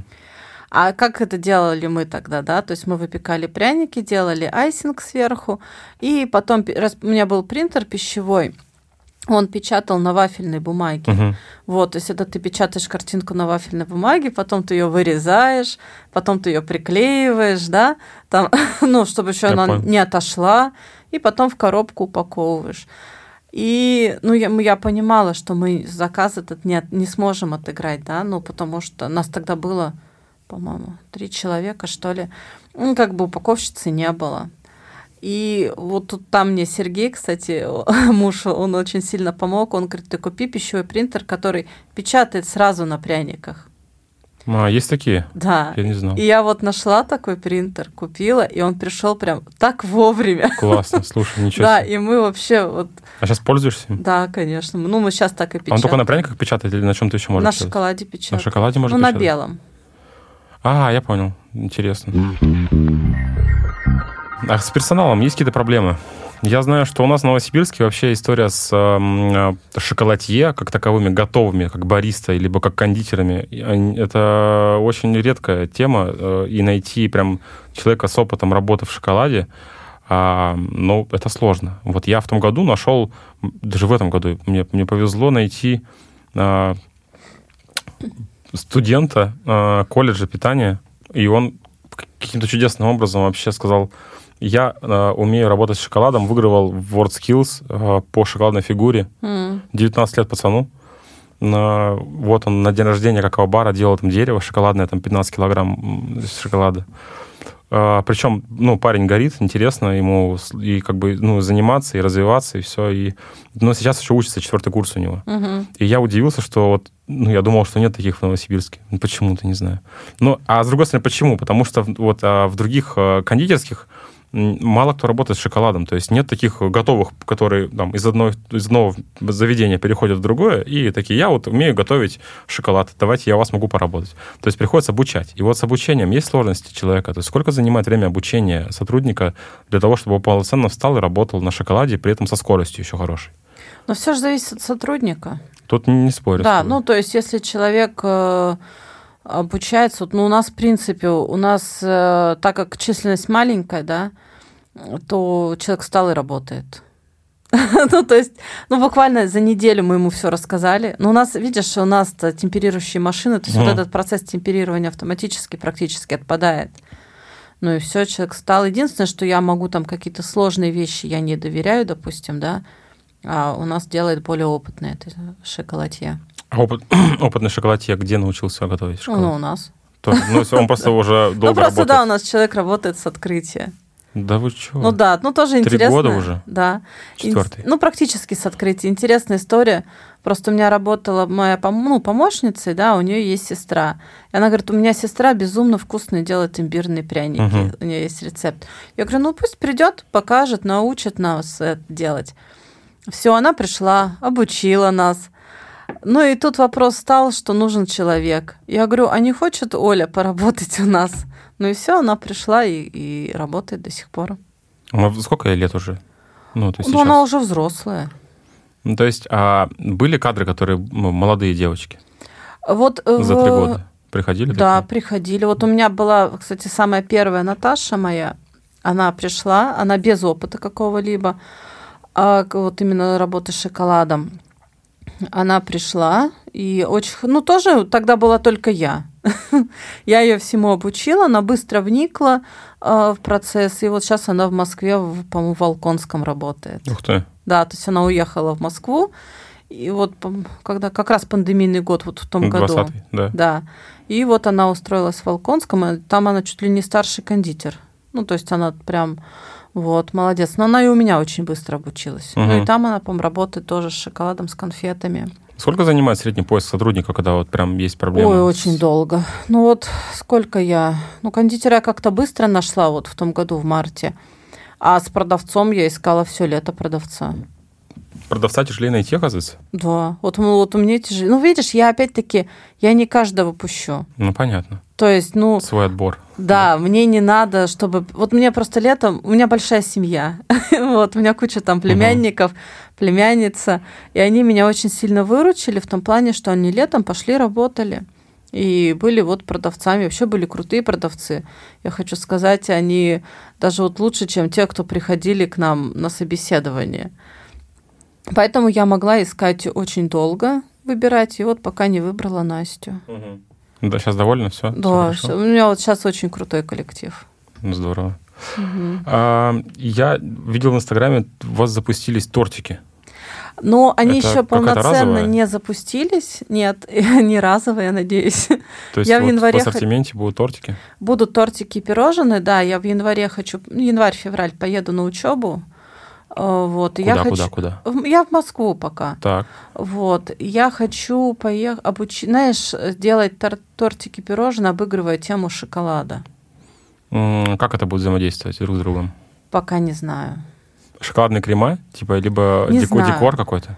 Нет, ну декор-то оно так... Угу. Нет, я думаю, это что-то связанное будет с шоколадом. Ну, типа торт три шоколада. А, ну такие. Что ну, что-то такое. Да.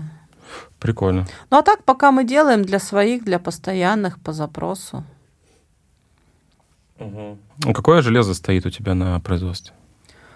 У Селми, итальянское. на этапе выбора, э, с чем работать, э, долго выбирала или просто Нет, да, мне вот тоже, вот когда я открывалась, мне вот эти ребята из Рязани говорят, вот самое лучшее это Селми. То есть, получается, Рязань тебя как бы просто упаковала, можно сказать. Нет, она не упаковала, она ну, в плане мне... знаниями, что типа вот бери вот это, вот это, вот да, это. то есть в плане оборудования, да. И мне же еще Андрей Канакин помогал. такому. Ага. Да, тоже вот он мне с оборудованием, там, что нужно, какое оснащение, он мне тоже это все подска- подсказал. Я тогда к нему поехала, по сути дела, ну, без каких-либо знаний, ну, только то, что в Москве у Ольги прошла курс, и Андрей Канакин был первый, кому я поехала на мастер-класс по конфетам. Угу. И я с ним, ну, по- после мастер-класса к нему подошла, я говорю, так и так, вот я ищу человека, кто бы мне там за определенную плату помог бы с э, настройкой всего. Ну вот Андрей в том числе Он прям помог. приезжал? Да, он Да? од- приезжал, да. Классно. Дорого стоило? Ой, сейчас я так уже... Это ну, типа там, ну, не, не там с, скажу. с билетами и с... Ну, э, билеты, да, конечно. Но он приехал, утром приехал, вечером уехал. Ну, Там у нас не совсем все сложилось, как, Мгм. как хотелось. Вот, но тем не менее с оборудованием, с настройкой, ну таким, с выбором он помог. А сколько а, вообще бюджет какой вот около дома, вот, если не секрет, уже там три года прошло? То есть сколько а, вот люди сейчас нас слушают, такие, блин, я бы тоже хотел открыть такой вот магазинчик, как в Европе, красивый, с производством, сразу с, прилавком. А сколько это денег ну, на тот момент надо было найти? Ну, достаточно много. Ну, 10 плюс? Ну, где-то так. А учитывая, что помещение, э, я слышал, у тебя в собственности уже. Но это без помещения. А это без помещения еще. Ну, помещение, да. То есть это с оборудованием, с ремонтом, со всеми Оборудование, декорациями. ремонт, да, у нас же декорации очень дорогие. Мне, допустим, вот это все, то, что у нас в мастер-классе стоит, там вот эти мечи, там дерево, это делали ребята с оперного театра. То есть это прям профессиональные, а, как их зовут? Ну вот я не, ну, я не, не знаю, как их декораторы, Наверно. наверное, как-то вот они делали. Изначально сколько планировалось потратить вообще вот на этапе бизнес-плана? Насколько ориентировалась на какую сумму? Да гораздо меньше ориентировалась, если честно. А там потом одно за другим лезет. Вот там мебель. Ну и то, и сейчас я нахожу кучу ошибок, да, в плане проектировки. У нас же и мебель спроектирована по, да, нашему эскизу. То есть вот находится куча ошибок. Э, как Слушай, бы если бы сейчас вернуться, вернуться в начало, что бы поменяла? Ну, что бы по-другому сделала? Ну, я по-другому бы мебель бы сделала. Ну, то есть не заказывал бы на... Нет, я бы заказывала все равно, да, но просто у меня витрину, допустим, я бы сейчас бы заказала бы такую профессиональную, Мгм. да, ну пусть с нашей отделкой все равно, там кое-какие полки бы сделала другие. Или вот этот вот шкаф, где у нас стоят фигурки, я бы его тоже охлаждаемый сделала, потому что фигурки начинают сидеть, Мгм. да, там нагревается температура. То есть все равно бы немножко по-другому бы сделала. Но стиль бы не меняла. А в плане объемов, а, ну, размера помещения? Нет? Такой же оставила? Ну, тут тоже, опять-таки, все в финансы же упирается. Вот, конечно, сейчас уже мне маловато, да. Ну, производство, опять-таки, вот сейчас мы будем запускать торты пирожные, а вот этого помещения мало. Ну, не то, что мало, а шоколад любит холод, а там работает тепло. То есть надо другое. Поэтому я буду вы- выселять с кухни А, сотрудников. а кухня большая? Нет, кухня маленькая, но для выпечки хватит. Получается, что у такого формата, а, как а, ну, такого производства, в любом случае есть какой-то потолок. То есть, ну, то есть ты не можешь сделать на нем больше, чем ты можешь себе позволить.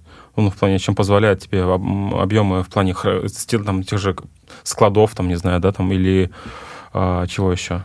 Ну, то есть вот, если даже сейчас, вводя новые позиции, ты понимаешь, что тебе тес- тесновато становится, то есть Мгм. на каком-то этапе уже станет прям совсем уже все. То есть тогда как, какие, какой план действий? Ну, тогда просто снять э, для каких-то процессов какое-то другое помещение, ну, уже не в центре Ну, города, понятно, да. естественно, да. А, пе- перенести производство просто. Часть производства, да, то есть конфеты и шоколад это все равно у меня останется в центре, Мгм. пока здесь будет магазин. А, ну, допустим, тот же какой-то склад, да, там более такой, чтобы серьезный был, перенести его в, друг- в другую часть города, допустим. А если бы не было мастер-классов, получилось бы э, зарабатывать и держаться на плаву с таким проектом? Да. Да? Но у нас магазин в минус никогда не работал, даже с момента открытия. То есть у нас всегда, э, ну, как бы у нас была, пусть небольшая, да, там Мгм. прибыль, выручка, но в минус он никогда не был. Сколько стоит конфетка, чтобы дев... ну, сейчас Ну наши вот слушатели сейчас поняли мы немного подняли экономику. цены, 60 рублей, 60 рублей конфета. да. Ну, когда мы открывались, где-то было 50. Ну, там в зависимости корпусная или нарезная. Сколько весит конфетка? Грамм 10, Грамм 10? да. Неплохо. То есть это надо много продавать в месяц, чтобы быть на Ну, плаву. мы много продаем. Ну, даже учитывая вот этот вот год, когда был коронавирусный, ну, мы просели только вот, наверное, в марте. Ну, вот когда... А, ну и то мы не просели, там был мартовские праздники. Мгм. Апрель, когда вот прям... Мы, мы хоть и работали, но вот в первую, по-моему, неделю, когда прям жестко всех закрыли, у нас бывало, когда вообще в ноль, в- ну, не было никого, не приходил никто. И все равно получилось заработать. Ну, Ну, за счет того, что у меня персонала было мало. У А. меня как раз так случилось, что Наташа кондитер уехала, а потом еще одна тоже она уволилась. Вот, поэтому вот за счет этого у нас получилось выйти в ноль. Есть какие-то трендовые штуки, которые э, работают у тебя? В плане, знаешь, там вот э, шоколад там ЗОЖ какой-то там истории, например, там без сахара, либо на мультитории, литритории там и так далее. Нет, у нас ЗОЖ вообще не работает. ЗОЖ не работает? Нет. У нас бывает, знаешь, зайдут люди, ой, а у вас все на сахаре, ну, у нас есть там плитка с мальтитолом, ну, как бы это, особо мы ее, ну, кто совсем вот э, это мы продаем, да. Но так вот зайдут, ой, у вас все с сахаром. Ну, мы такие, да. Ну, выйдут так это, уйдут. Мгм. Ну, просто в тему ЗОЖ совсем я уходить не хочу. У нас есть две конфеты. А, там с курагой и миндалем. Чтобы было что предложить, да? Вишня таким? кешью, да. Ну, как бы для меня конфет это немножко другое. Это вот все-таки должен быть шоколад. Мгм. Шоколад у нас классический. Отказываться от него я не хочу. Переходить на какой-то зошный, ну, я не считаю, что это там супер полезнее, да, чем работать с сахаром. Ну, просто не надо это тонны есть. И никакой сахар вредный не будет. А какие конфеты популярнее, которые на белом сахаре или... Ой, на белом сахаре, говорю. На Шоколаде? белом шоколаде, либо на темном? На темном. Или молочном, кстати. Нет, как-то вот наши больше любят темный. Мгм. И продается лучше А темный сколько процентов темный шоколад? 64. 64. Ну, он достаточно сладкий такой получается. Ну, Ну, тут чуть, чуть слаще, чем 70 соответственно, да, там на 6%. Да, ну как бы я бы не сказала, что он прям сладкий, он такой более нейтральный. Мгм. Но у нас и молочный шоколад, он не прям сладкий, он немножко с горчинкой. То есть он не приторно сладкий. А есть прям любители, есть такие гости, которые конкретно заходят у тебя уже так, ну, как бы часто, постоянно и берут какой-то конкретный десерт. То есть, ну, как, как, как да, это- конечно. Ну, кто-то приходит, там, говорит, мне там вот 10 постоянств, это трюфель с коньяком у нас там, или дамский каприз. Мгм. Это вот вишневый мармелад, а внизу марципан. Ну, то есть есть прям кто вот, мне вот эту, вот эту вот конфету. Есть вот, э, приходит мужчина, он раз в месяц приезжает в город, по своим делам живет там за городом и покупает э, 5 или 6 плиток 80% шоколада. Вот они за месяц это съедают, и он на следующий месяц Классно. приезжает. Ну, я, ну, мы не, не уточнили сегодня для слушателей наших, что в целом концепция э, шоколадного дома Бриля построена именно на еще м, символике города, да? То есть у Ну, тебя есть такое направление именно вот с э, достопримечательностями, Да, сувенирное такое. Сувенирное. Как она продается? Очень хорошо. У меня упаковка с видами Новосибирска. И вот многие, кто едут в командировку, да, или, ну да, в командировку, или вообще просто куда-то в гости, они покупают с видом Новосибирска упаковку. А ты не думала выйти в какой-нибудь тип, ну, из серии там э, duty free этот, зону? В duty free Чтобы нет, но там- в аэропорту мы есть. В аэропорту вы есть? Да. Где? Э, Тайга, ой. А, я знаю, магазинчик такой Да. красивый. И вот они сейчас называются Подари Маркет. Не, не таежный цех, не там, где медведи. Не там? Нет. Другой, это, господи, Тайга Крафт. Ага. Они рядом, по-моему, с медведями раньше были. Вот, ну, Ну, для просто это таежного, самый, самый очевидный формат для такой, для такой ну, продукции. для таежного цеха мы делаем конфету. Мгм. Вот, под, э, ну, причем под грифом секретно, то есть я никому не говорю, какую начинку мы там используем. То есть это вот только для них мы разработали, согласовали, и только им будем делать. Как там продажи у них на, в аэропорту? Ну, то есть они прям хорошо Хорошие. продаются? Ну, опять-таки, да, э, хорошо. В основном покупают, они говорят, москвичи. М, То есть кто улетает э, к себе домой. В принципе, они вроде бы, ну, нормально. Интересно. Просто как бы я, ну, я бы, я бы, наверное, узнал. Я к тому, что как узнать э, туристу, ну, гостю города о том, что есть шоколад с символикой города. Где он его найдет? Ну, только вот если дойти прям ногами до тебя. Ну, а как? Да, ну, на сайт. На сайт. Да, ну вот в аэропорту. С другой стороны, сейчас видят. Бахетле вот появился. Там же тоже он есть, да. открытка такая. У нас есть еще же одно направление, ну, мы его не продаем у себя в магазине. Там мы шоколад попроще используем, не кувертюр. Мгм. Называется серия Привет из. То есть там вот чисто заточено все под символику города. И причем, ну, разные города есть. Вот. Как выбирали города? По какому принципу? Да, пока только вот которые ближайшие. Ну, вот Новосибирск, Кемерово, Томск, Мгм. Болотное. Болотный. Привет из Болотного. Да-да-да. За три года и были какие-то самые, знаешь, ужасные случаи. Э, ужасные, я имею в виду, ну, что-то прям такое, что прям за голову хватаешься и прям, блин, ну, может, что-то такое случалось экстренное, интересное. Там, может, не успевали какой-нибудь заказ отдать. Нет, ну, безусловно, то, что мы не успевали там какой-то заказ... А были такие, которые вообще не отдали? То есть вы Нет, взяли не предоплату было. и не отдали Нет, вовремя? Не нет. было такого? У нас было, когда вот Бахетле на 8 марта, мы как раз к ним входили, и они, ну, они за это платили, за заказ. Ну, правда, не скажу, что прям какие-то огромные деньги, но мы не Мгм. могли им отказать.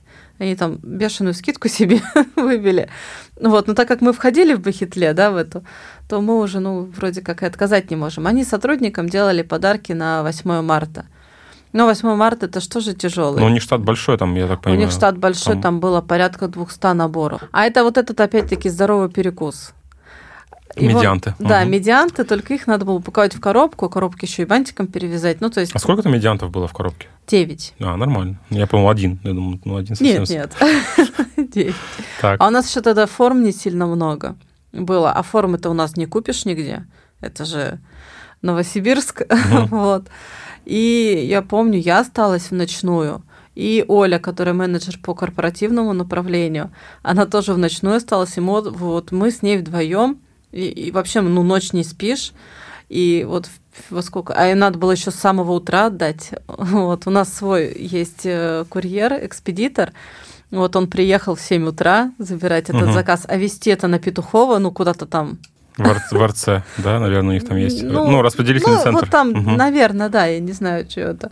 Вот. То есть мы прям вот, и он буквально горяченький нас забрал, но мы, ну, буквально там, может, 30 коробок не успели перевязать, но и то, э, потому что они до заказ сделали. Мгм. Ну, как бы все нормально. А бывает такое, что приходится искать дополнительные руки? То есть ты понимаешь, что тремя кондитерами ты не справишься? То есть что-то надо где-то ну, вот в срочно том еще одного году, да, я брала, у меня была кондитер Даша. В ноябре, в декабре, я ее, в ноябре я ее пригласила обратно. Я говорю, ну ты приди, там, ну, поработаешь, объем сделаешь. Мгм. и уйдешь там до 6 часов. То есть, ну, уже не два через два. Вот, и она нам помогала. Много ли получаешь отзывов на площадках с отзывами, там, на Флампе, на Дубльгиз? Мгм. Не пишут отзывы? Ну, пишут, но я не скажу, что прям как-то много сильно. Не просишь писать? Нет. Я слышал, когда просишь писать, они пишут. Я не прошу. Ну, для меня вот эти все отзывы там, э, награды, ну, как бы это не показатель того, что ты там, ну, какой-то... Это не показатель, знаешь, я тоже анализировал, не показатель для нас, как, э, возможно, как для владельцев бизнесов или как для проектов, да, но э, когда люди такие, так, надо выбрать, и они заходят и читают. Вот я недавно покупал рекламу в Дубльгисе, и смотрели статистику, очень многие заходят на отзывы. То есть ты, когда показываешь рекламу, люди кликают на карточку, открывают, переходят в отзывы. То есть им важно понять, увидеть, что здесь все хорошо, то есть ну, отзываются об этом месте неплохо, значит, а потом они начинают, там, там есть прям как бы цепочка, как они Мгм. переходят. Открывают карточку, зашел в отзывы, зашел на фотографии, э, которые ты разместил, там, десертов или чего-то еще, и потом уже либо переходит на сайт, либо переходит позвонить и так далее, либо в соцсети переходит. То есть у человека поведенческий такой, э, как сказать, по- поведение такое, что надо сначала убедиться, что здесь как бы люди были, они от- отметили, что все ок, и можно Нет, дальше. ну, естественно, я тоже, когда куда-то иду в какое-то новое место, я посмотрю. Поэтому они важны. видишь? Да, ну, они важны, да, но вот как-то просить, ну, не знаю, мне кажется. А как, как, как ты воспринимаешь критику вообще в свой адрес? В плане, когда, когда говорят, что, допустим, что-то невкусно, либо там, э, когда говорят просто, что мы ожидали, что будет вот так вот, а получилось вот так. Ну, то есть, как, как ты переживаешь? Поначалу, вот когда мы только открылись, я, конечно, ну, очень тяжело. Я могла прям ночь не спать, думать, ну, блин, ну, что там такого не понравилось, да, там, или это. Сейчас я как-то уже спокойна. Если критика конструктивная, да, uh-huh. ну, то есть они говорят, вот, там, мы купили, ну, не знаю, какой-то там набор, а там помятые конфеты. Ну, не знаю, это, у нас такого не было, но я просто сейчас даже так и не вспомню. Вот если именно в соцсетях, да, которые пишут. Ну или, может быть, э, кто-то покупал и вернулся и сказал вот какой-то отзыв. Постоянные покупатели, кто, ну вообще, вот к нам как-то так приходят, да, они говорят. Вот тут вот гемов, по-моему, был, что он немножко подзасохший был. Расскажи, что это такое. Гемов это типа французский зефир. Это что-то среднее между маршмеллоу и зефиром. Угу. Это вот у нас такими квадратиками угу. продается. И вот они купили, говорят, вот здесь вот что-то он был, ну, немножко подзасохший. Ну, окей, да, мы проверили все, там сказали спасибо, там деньги вернули или новые дали, я уже не помню. Ну, как бы вот отработали. Или там тоже было, что-то было подпорченное, по-моему, uh-huh. немножко. Что-то вот... У нас тогда витрина... Это тоже был первый год работы. По-моему, какая-то конфета была испорт... ну, испортилась. И витрина просто влагу гнала, вместо того, чтобы забирать. Uh-huh. И к нам пришли, сказали, без наезда, без ничего, вот, ну, спокойно. Мы все изми- извинились. Нормальная там, критика. Да, завернули, ну, вернули там деньги или, ну, угу. все, и мы исправили эту ситуацию. Они сказали бы они нам, вот что бы мы бы... Согласен. Я к тому, что Я тоже... бы даже вот не дошла бы до Классно, этого. когда а, есть э, возможность сказать такой отзыв, который реально поможет э, бренду, да, да, компании исправить, а не так, что типа, как у нас бывает с женой часто такая история, она чем-то недовольна, я говорю, ну напиши им отзыв. Она говорит, да что я буду писать, типа, пусть они там типа сами сидят со своей ерундой. Я говорю, ну подожди, если ты напишешь отзыв, его посмотрит э, руководитель там или какой-то там ответственный человек, соответственно, они хотя бы примут этого внимания, что что-то случилось у них, потому что они могут об этом не знать просто, да, ну. ну. Мне да. также часто пишут отзывы, и я э, очень благодарен благодарен э, нашим покупателям, клиентам о том, что они там э, говорят, что, допустим, то, там, из последнего там, вот у вас медовик стал э, приторным и сухим а я как бы его не ем, я не знаю, ну, да. что происходит. А Соответственно, я говорю, окей, делают? меня сразу показатель, что что-то у меня случилось, я сразу вовлекаюсь в процесс и начинаю искать, почему у меня получилось, что гости говорят про медовик. Но при этом я также допускаю, что здесь фактор такой может быть, что просто вкусовщина у конкретного человека. Может Возможно, быть. ей показалось там спустя какое-то время, что он стал слаще, хотя мы раскладку не меняли. И если я, э, если бы я получил этих отзывов много, я бы сразу такой, нет, значит, что-то тоже случилось. Когда он прилетает один, но при этом медовик продается, и как бы все, ну, обратной связи не, ну, особо не поступает по нему, я делаю вывод, что, возможно, именно ей не понравился, но при этом я также не убираю внимание с этого вопроса, я понимаю, что, возможно, ей попался медовик, который реально был там как, по каким-то причинам не, не так, ну, не не тот, что я заявил, например, да, на витрине. Вот. Поэтому важно все-таки писать отзывы, поэтому и реагировать тоже на них надо грамотно, потому что... Ну, естественно. А бывают отзывы, когда вот, я вот в Дубльгисе у нас этот отзыв, единицу поставили. Ага. Я пришел, а на меня так посмотрели, оценили сразу там, что я не могу ничего купить. Ну, то есть вот такой вот отзыв там, хотя я точно знаю, у меня девочки, ну, у, меня, у нас нет такой цели оценивать человека. Но и опять-таки конфету за 60 рублей, я думаю, может каждый себе позволить Согласен. купить. Неважно, как ты там одет. У нас не там, не, не, я не знаю, сегмент не, это, не за 200 тысяч. Вот, то есть, ну, это уже просто человек, ну, видимо, внутренне так себя как-то ощущал. Uh-huh. Ну, как бы для меня этот отзыв, я, конечно, поговорила там с Настей, кто у меня был, ну, как бы у нас нет вообще... Ну, я точно уверена, что нет у нас оценки. А какая аудитория больше приходит, взрослая или все-таки такая молодая в плане там от 18 до там, 30, например? Не, больше взрослая. Взрослая? Да. Ну, взрослый, опять-таки, это 30 там плюс. Я вот а, еще, у меня был момент, я прочитал фразу в Инстаграме у тебя. А, ты пишешь, я, наверное, неправильный предприниматель. Мне интереснее развивать не маркетинг и увеличение прибыли, а мой продукт, делать новые вкусы, формы и виды сладостей, повышать качество. Так вот, а, мне следующий вопрос из этой фразы вытекает. Каких качеств тебе сейчас не хватает для управления компанией, например? Профессионально. Мне проще сказать, какие у Каких хватает?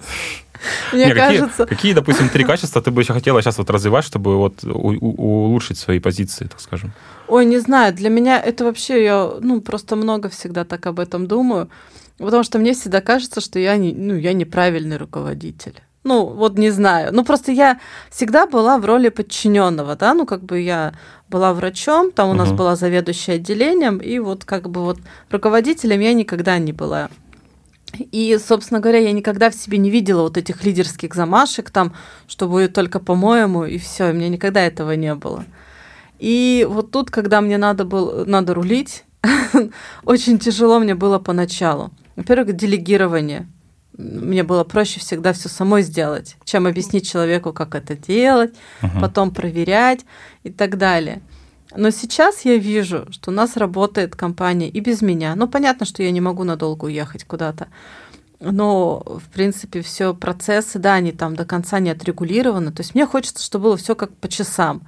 Там заказ принят, заказ передан в цех, цех отработал, передал там в магазин, что все готово. Иногда бывает там, что где-то что-то не знает кто-то, там один сделал, второй не знает, куда положил. Это нормальная история. Да, угу. и начинает искать этот заказ. Угу. Я, конечно, тогда, но я опять-таки злюсь на себя, что я не отладила этот процесс. Есть такое. Где-то, может быть, мне жесткости не хватает. То есть я все равно к людям отношусь как к, к моей семье. Угу. То есть я никогда, если кондитер что-то испортит, я никогда не, не наказываю, там, не вычитаю из зарплаты испорченный продукт. Может быть, это минус, не знаю. Ну, мне чисто по-человечески, я понимаю, что человек не специально там испортил. Она не хотела там... Ну, вот у меня был случай, когда у меня есть конфета с юдзу, uh-huh. а пюре юдзу стоит там порядка 4 тысяч, да, за килограмм. И есть конфета с лимоном. В принципе, юдзу и лимон немножко похожи. Вот Наташа, кондитер, делала конфету с лимоном. А лимон как делается? Мы варим карамель и туда добавляем пюре лимона. Ну, то есть достаточно много лимона уходит. А в юдзу не так много уходит в конфету счастья.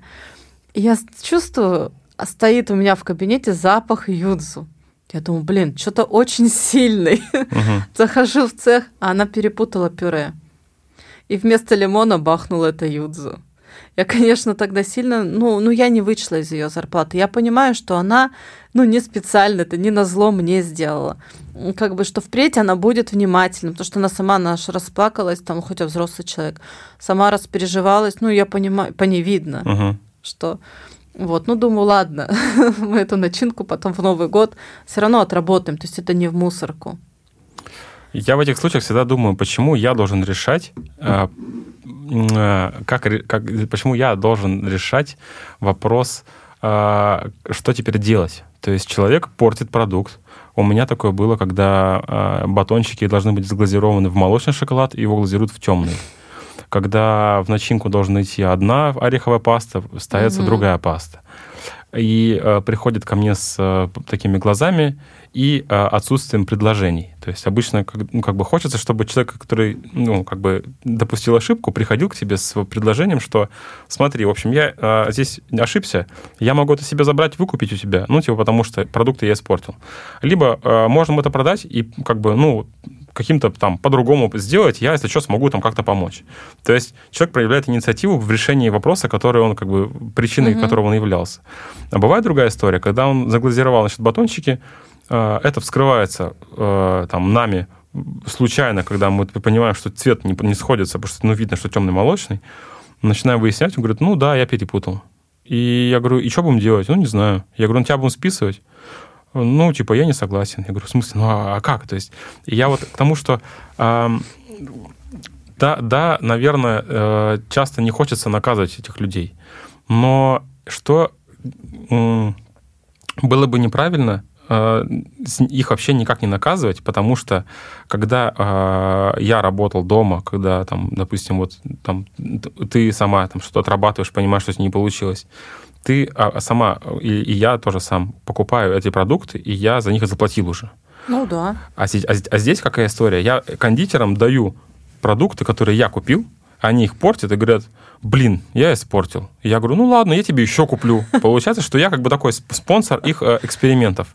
Одно дело, когда мы заранее договорились, что они отрабатывают какую-то историю, я, ну, это отдельной графой проходит в бюджете. А когда просто они, получается, переводят продукты по невнимательности, как частности, невнимательность просто. Ну, Потому что она поторопилась, что-то там, ой, я не подумала и так далее. А я должен оплачивать их э, ошибки. И я считаю все-таки, что это неправильно, и это просто, наверное, просто справедливая взрослая позиция, что да, я ошибся, я готов заплатить, либо придумать. Но, опять же, я в силу своего креативного ума начинаю придумывать, как это можно продать теперь, говоря о том, что а теперь у нас лимитированная версия этих батончиков, они в молочном, а в темном шоколаде. Поэтому только эти три дня ищите на витрине, продавай, покупайте. И так, и так далее. Вот. А я к тому, что я слушал сейчас твой ответ и подумал, что получается, что за три года все равно получилось научиться делегированию. Ну, получилось. Просто, понимаешь, это как-то происходит так само собой, и ты уже назад возвращаешься, ты не оцениваешь uh-huh. свой там рост, грубо говоря. Допустим, вот тоже, ну, мне казалось, ну, мы делаем и делаем. Ну, как-то вот так вот оно само все получается. А тут приходит наш постоянный покупатель, который с момента открытия. И он говорит, знаете, там вы большая молодец, что у вас за три года там четвертый год качество не упало. Ну, обычно все равно, чем там компания дольше находится на рынке, качество все равно снижается. Ну, как правило. Такое там. имеет место, да. Да, может быть, э, взгляд там собственника немножко уже это куда-то в сторону уходит. Вот. И я-то поняла, ну, действительно, пусть я там, ну, не, не проходила никаких курсов, там, не, не заканчивала ничего, там, не слушаю там всяких вот этих коучей и прочее, а просто работаю, работаю, ну да, там, может быть, где-то там сотрудники, ну, как-то, не знаю, работают не так, хотя все не так работают. Вот, но тем не менее все работает, все стабильно, угу. и как бы только, ну, растем. Какие планы на будущее вообще? Э, вот как, как ты видишь себе развитие дома Бриля в ближайшие, допустим, год-два? То есть что, что будет что это будет за проект? Ну вот сейчас я хочу в следующем году запустить торты пирожные. Угу. Вот. А потом, ну вот, честно говоря, я вот думала открыться в Москве, но опять-таки, чтобы открыться в Москве, это надо, чтобы там был твой человек. Либо сам, ну, ты говоришь, ты сама не хочешь. Ну, да, я не хочу уезжать в Москву. я Москву вообще не люблю. Не было бы здорово здесь оставить кого-то уже из тех, кто давно работает, например, да, и уже туда... Ну, я-то не хочу в Москву переезжать, я понимаю. поэтому, да. А Москва, почему Москва? Потому что просто, ну, ради денег? А, Москва вообще больше оценит. Вот, то есть мы когда... Вот. Я с тобой а, соглашусь. Да, делаем подарки какие-то, да, вот там увозят тоже в Москву. Нам очень часто пишут москвичи, что как круто, а где вас можно купить в Москве? То есть они уже более избалованы, наверное, да, все, всеми вот этими продуктами. Они уже могут оценить качество и вкусовые характеристики. Наши пока еще, ну, не Вот так. есть ощущение, что в Новосибирске как будто бы мы опережаем спрос. Ну, то есть мы, вот я не знаю, у меня, по крайней мере, точно это есть. У меня есть ощущение, что мой продукт, который я здесь создаю, как будто бы недооценен э, в том количестве людей, той, в той массе там, денежной выражения, да, в котором я его сам оцениваю. И у меня такое ощущение, что если я просто откроюсь, откроюсь с ним в том же Екатеринбурге, там, Москве, Питере, я заработаю и привлеку больше людей в этот проект, потому что там как будто бы люди открыты к этому сами. Ну, а с другой стороны, там и конкуренция гораздо больше. Я согласен. У тебя. Да. Здесь у тебя, по-моему, конкуренты вообще. Но я, я не. Вот я, я, я, я э, э, сторонник теории, что конкуренция как раз-таки помогает а, не расслаблять булочки и начинать головой думать, как все-таки завоевать себе клиента. Потому что здесь ты реально приезжаешь такой, ну вот я один, э, вот мы с Татьяной занимаемся шоколадом в Новосибирске. Все, реально, ну, кроме нас никто не занимается шоколадом в Новосибирске. На таком уровне, чтобы прям прийти, либо там посмотреть, попробовать и так далее, пообщаться, постоять. Ну, по сути дела, да, раньше было шоколадное дерево, по-моему, но они в том году закрылись, по-моему, совсем закрылись. Вот. Но просто, с другой стороны, я сильно-то масштабировать и не хочу. Ну вот, наверное, проект, другие... да, проект шоколадного дома, он все-таки предполагает какую-то такую местный, местный такой э, магазинчик, который вот будет притягивать ну, аудиторию. Да, может быть, там открыться, допустим, в Академгородке где-то. Ну, вот там, по-моему, какой у них Эдем, да, по-моему, торговый центр. Но я этим пока еще не занималась. Угу. Мне надо, чтобы... Я немножко перфекционист. И мне надо, чтобы куда-то двигаться дальше, мне надо, чтобы здесь у меня все было четко. Чтобы, а чего что... не хватает сейчас, чтобы вот можно было задуматься о втором? Но мне не хватает сейчас еще одного человека, вот я сейчас понимаю, который бы вел бы всю вот эту рутинную, вот э, у нас же программа, да, 1С мы работаем, и зачастую сейчас производство у меня не успевает туда забивать. Mm. Мне вот этого не хватает. У меня получается вот э, ноябрь мы закрыли все, а декабрь у меня еще не забит. Mm-hmm. То есть вот ну какого-то такого человека. Но опять-таки я не хочу нанимать там расширять штат людей, да, потому что это все равно обязательство, это зарплату платить. У нас все открыто, все как бы в белую, мы не платим там серые эти uh-huh. всякие, ну, вот, поэтому я пока не готова, наверное, брать на себя ответственность, там, за еще брать другого человека, потому что, ну, я не знаю, когда. Сейчас мне надо с производством, сейчас его расширять надо плане ремонт делать, э, что когда, ну, новое а оборудование. Торты, пирожные, покупать. сколько предполагает, на, на какое количество людей предполагает увеличивать штат? Если ты вводишь торты и пирожные, сколько ну, добавляется? Я не знаю, как минимум, наверное, один кондитер. Один? Может быть, мы пока с вот эти с нашими силами, потому что у меня еще в декрете находится один человек. Угу. Опять-таки, что делать, когда она выйдет из декрета? Ну, если выйдет, да, сюда, может, в другое место захочет пойти и вот в магазине продавец тоже в декрете. А вот увеличивая, увеличивая э, ассортимент, ты э, выводишь что-то из того, что сейчас есть, или ты просто расширяешь его таким образом? Я пока не думала. Сейчас надо вообще посмотреть, и сколько у нас будет пирожен в ассортименте. Вот угу. я сейчас еду, съезжу в январе на учебу. Мы там подберем, посмотрим, что там будет у нас. Как понять, сколько э, сколько позиций вот, на витрине должно быть, чтобы было оптимально? Ну, то есть на каком этапе ты понимаешь, что, наверное, вот сейчас хватит? То есть как, как это оценить? Не что знаю, можно еще как. фигурок добавить, что можно еще дрожжи накрутить. Ой, да все можно. Только место нет. У меня в магазине место заканчивается. Я просто недавно смотрела фотографии с открытия магазина. Как все пустынно было. Да? да. Сейчас реально много. Сейчас вообще все. Мы даже не знаем, куда что складывать. Ну, по фигуркам мы убираем то, что не продается. Угу. Тут как бы все четко, понятно, прозрачно. Какие фигурки там раз в год продаются, да, ну, ну, сделаем их под заказ. Надо вот сайтом заняться. Его это немножко там по-другому кое-что сделать.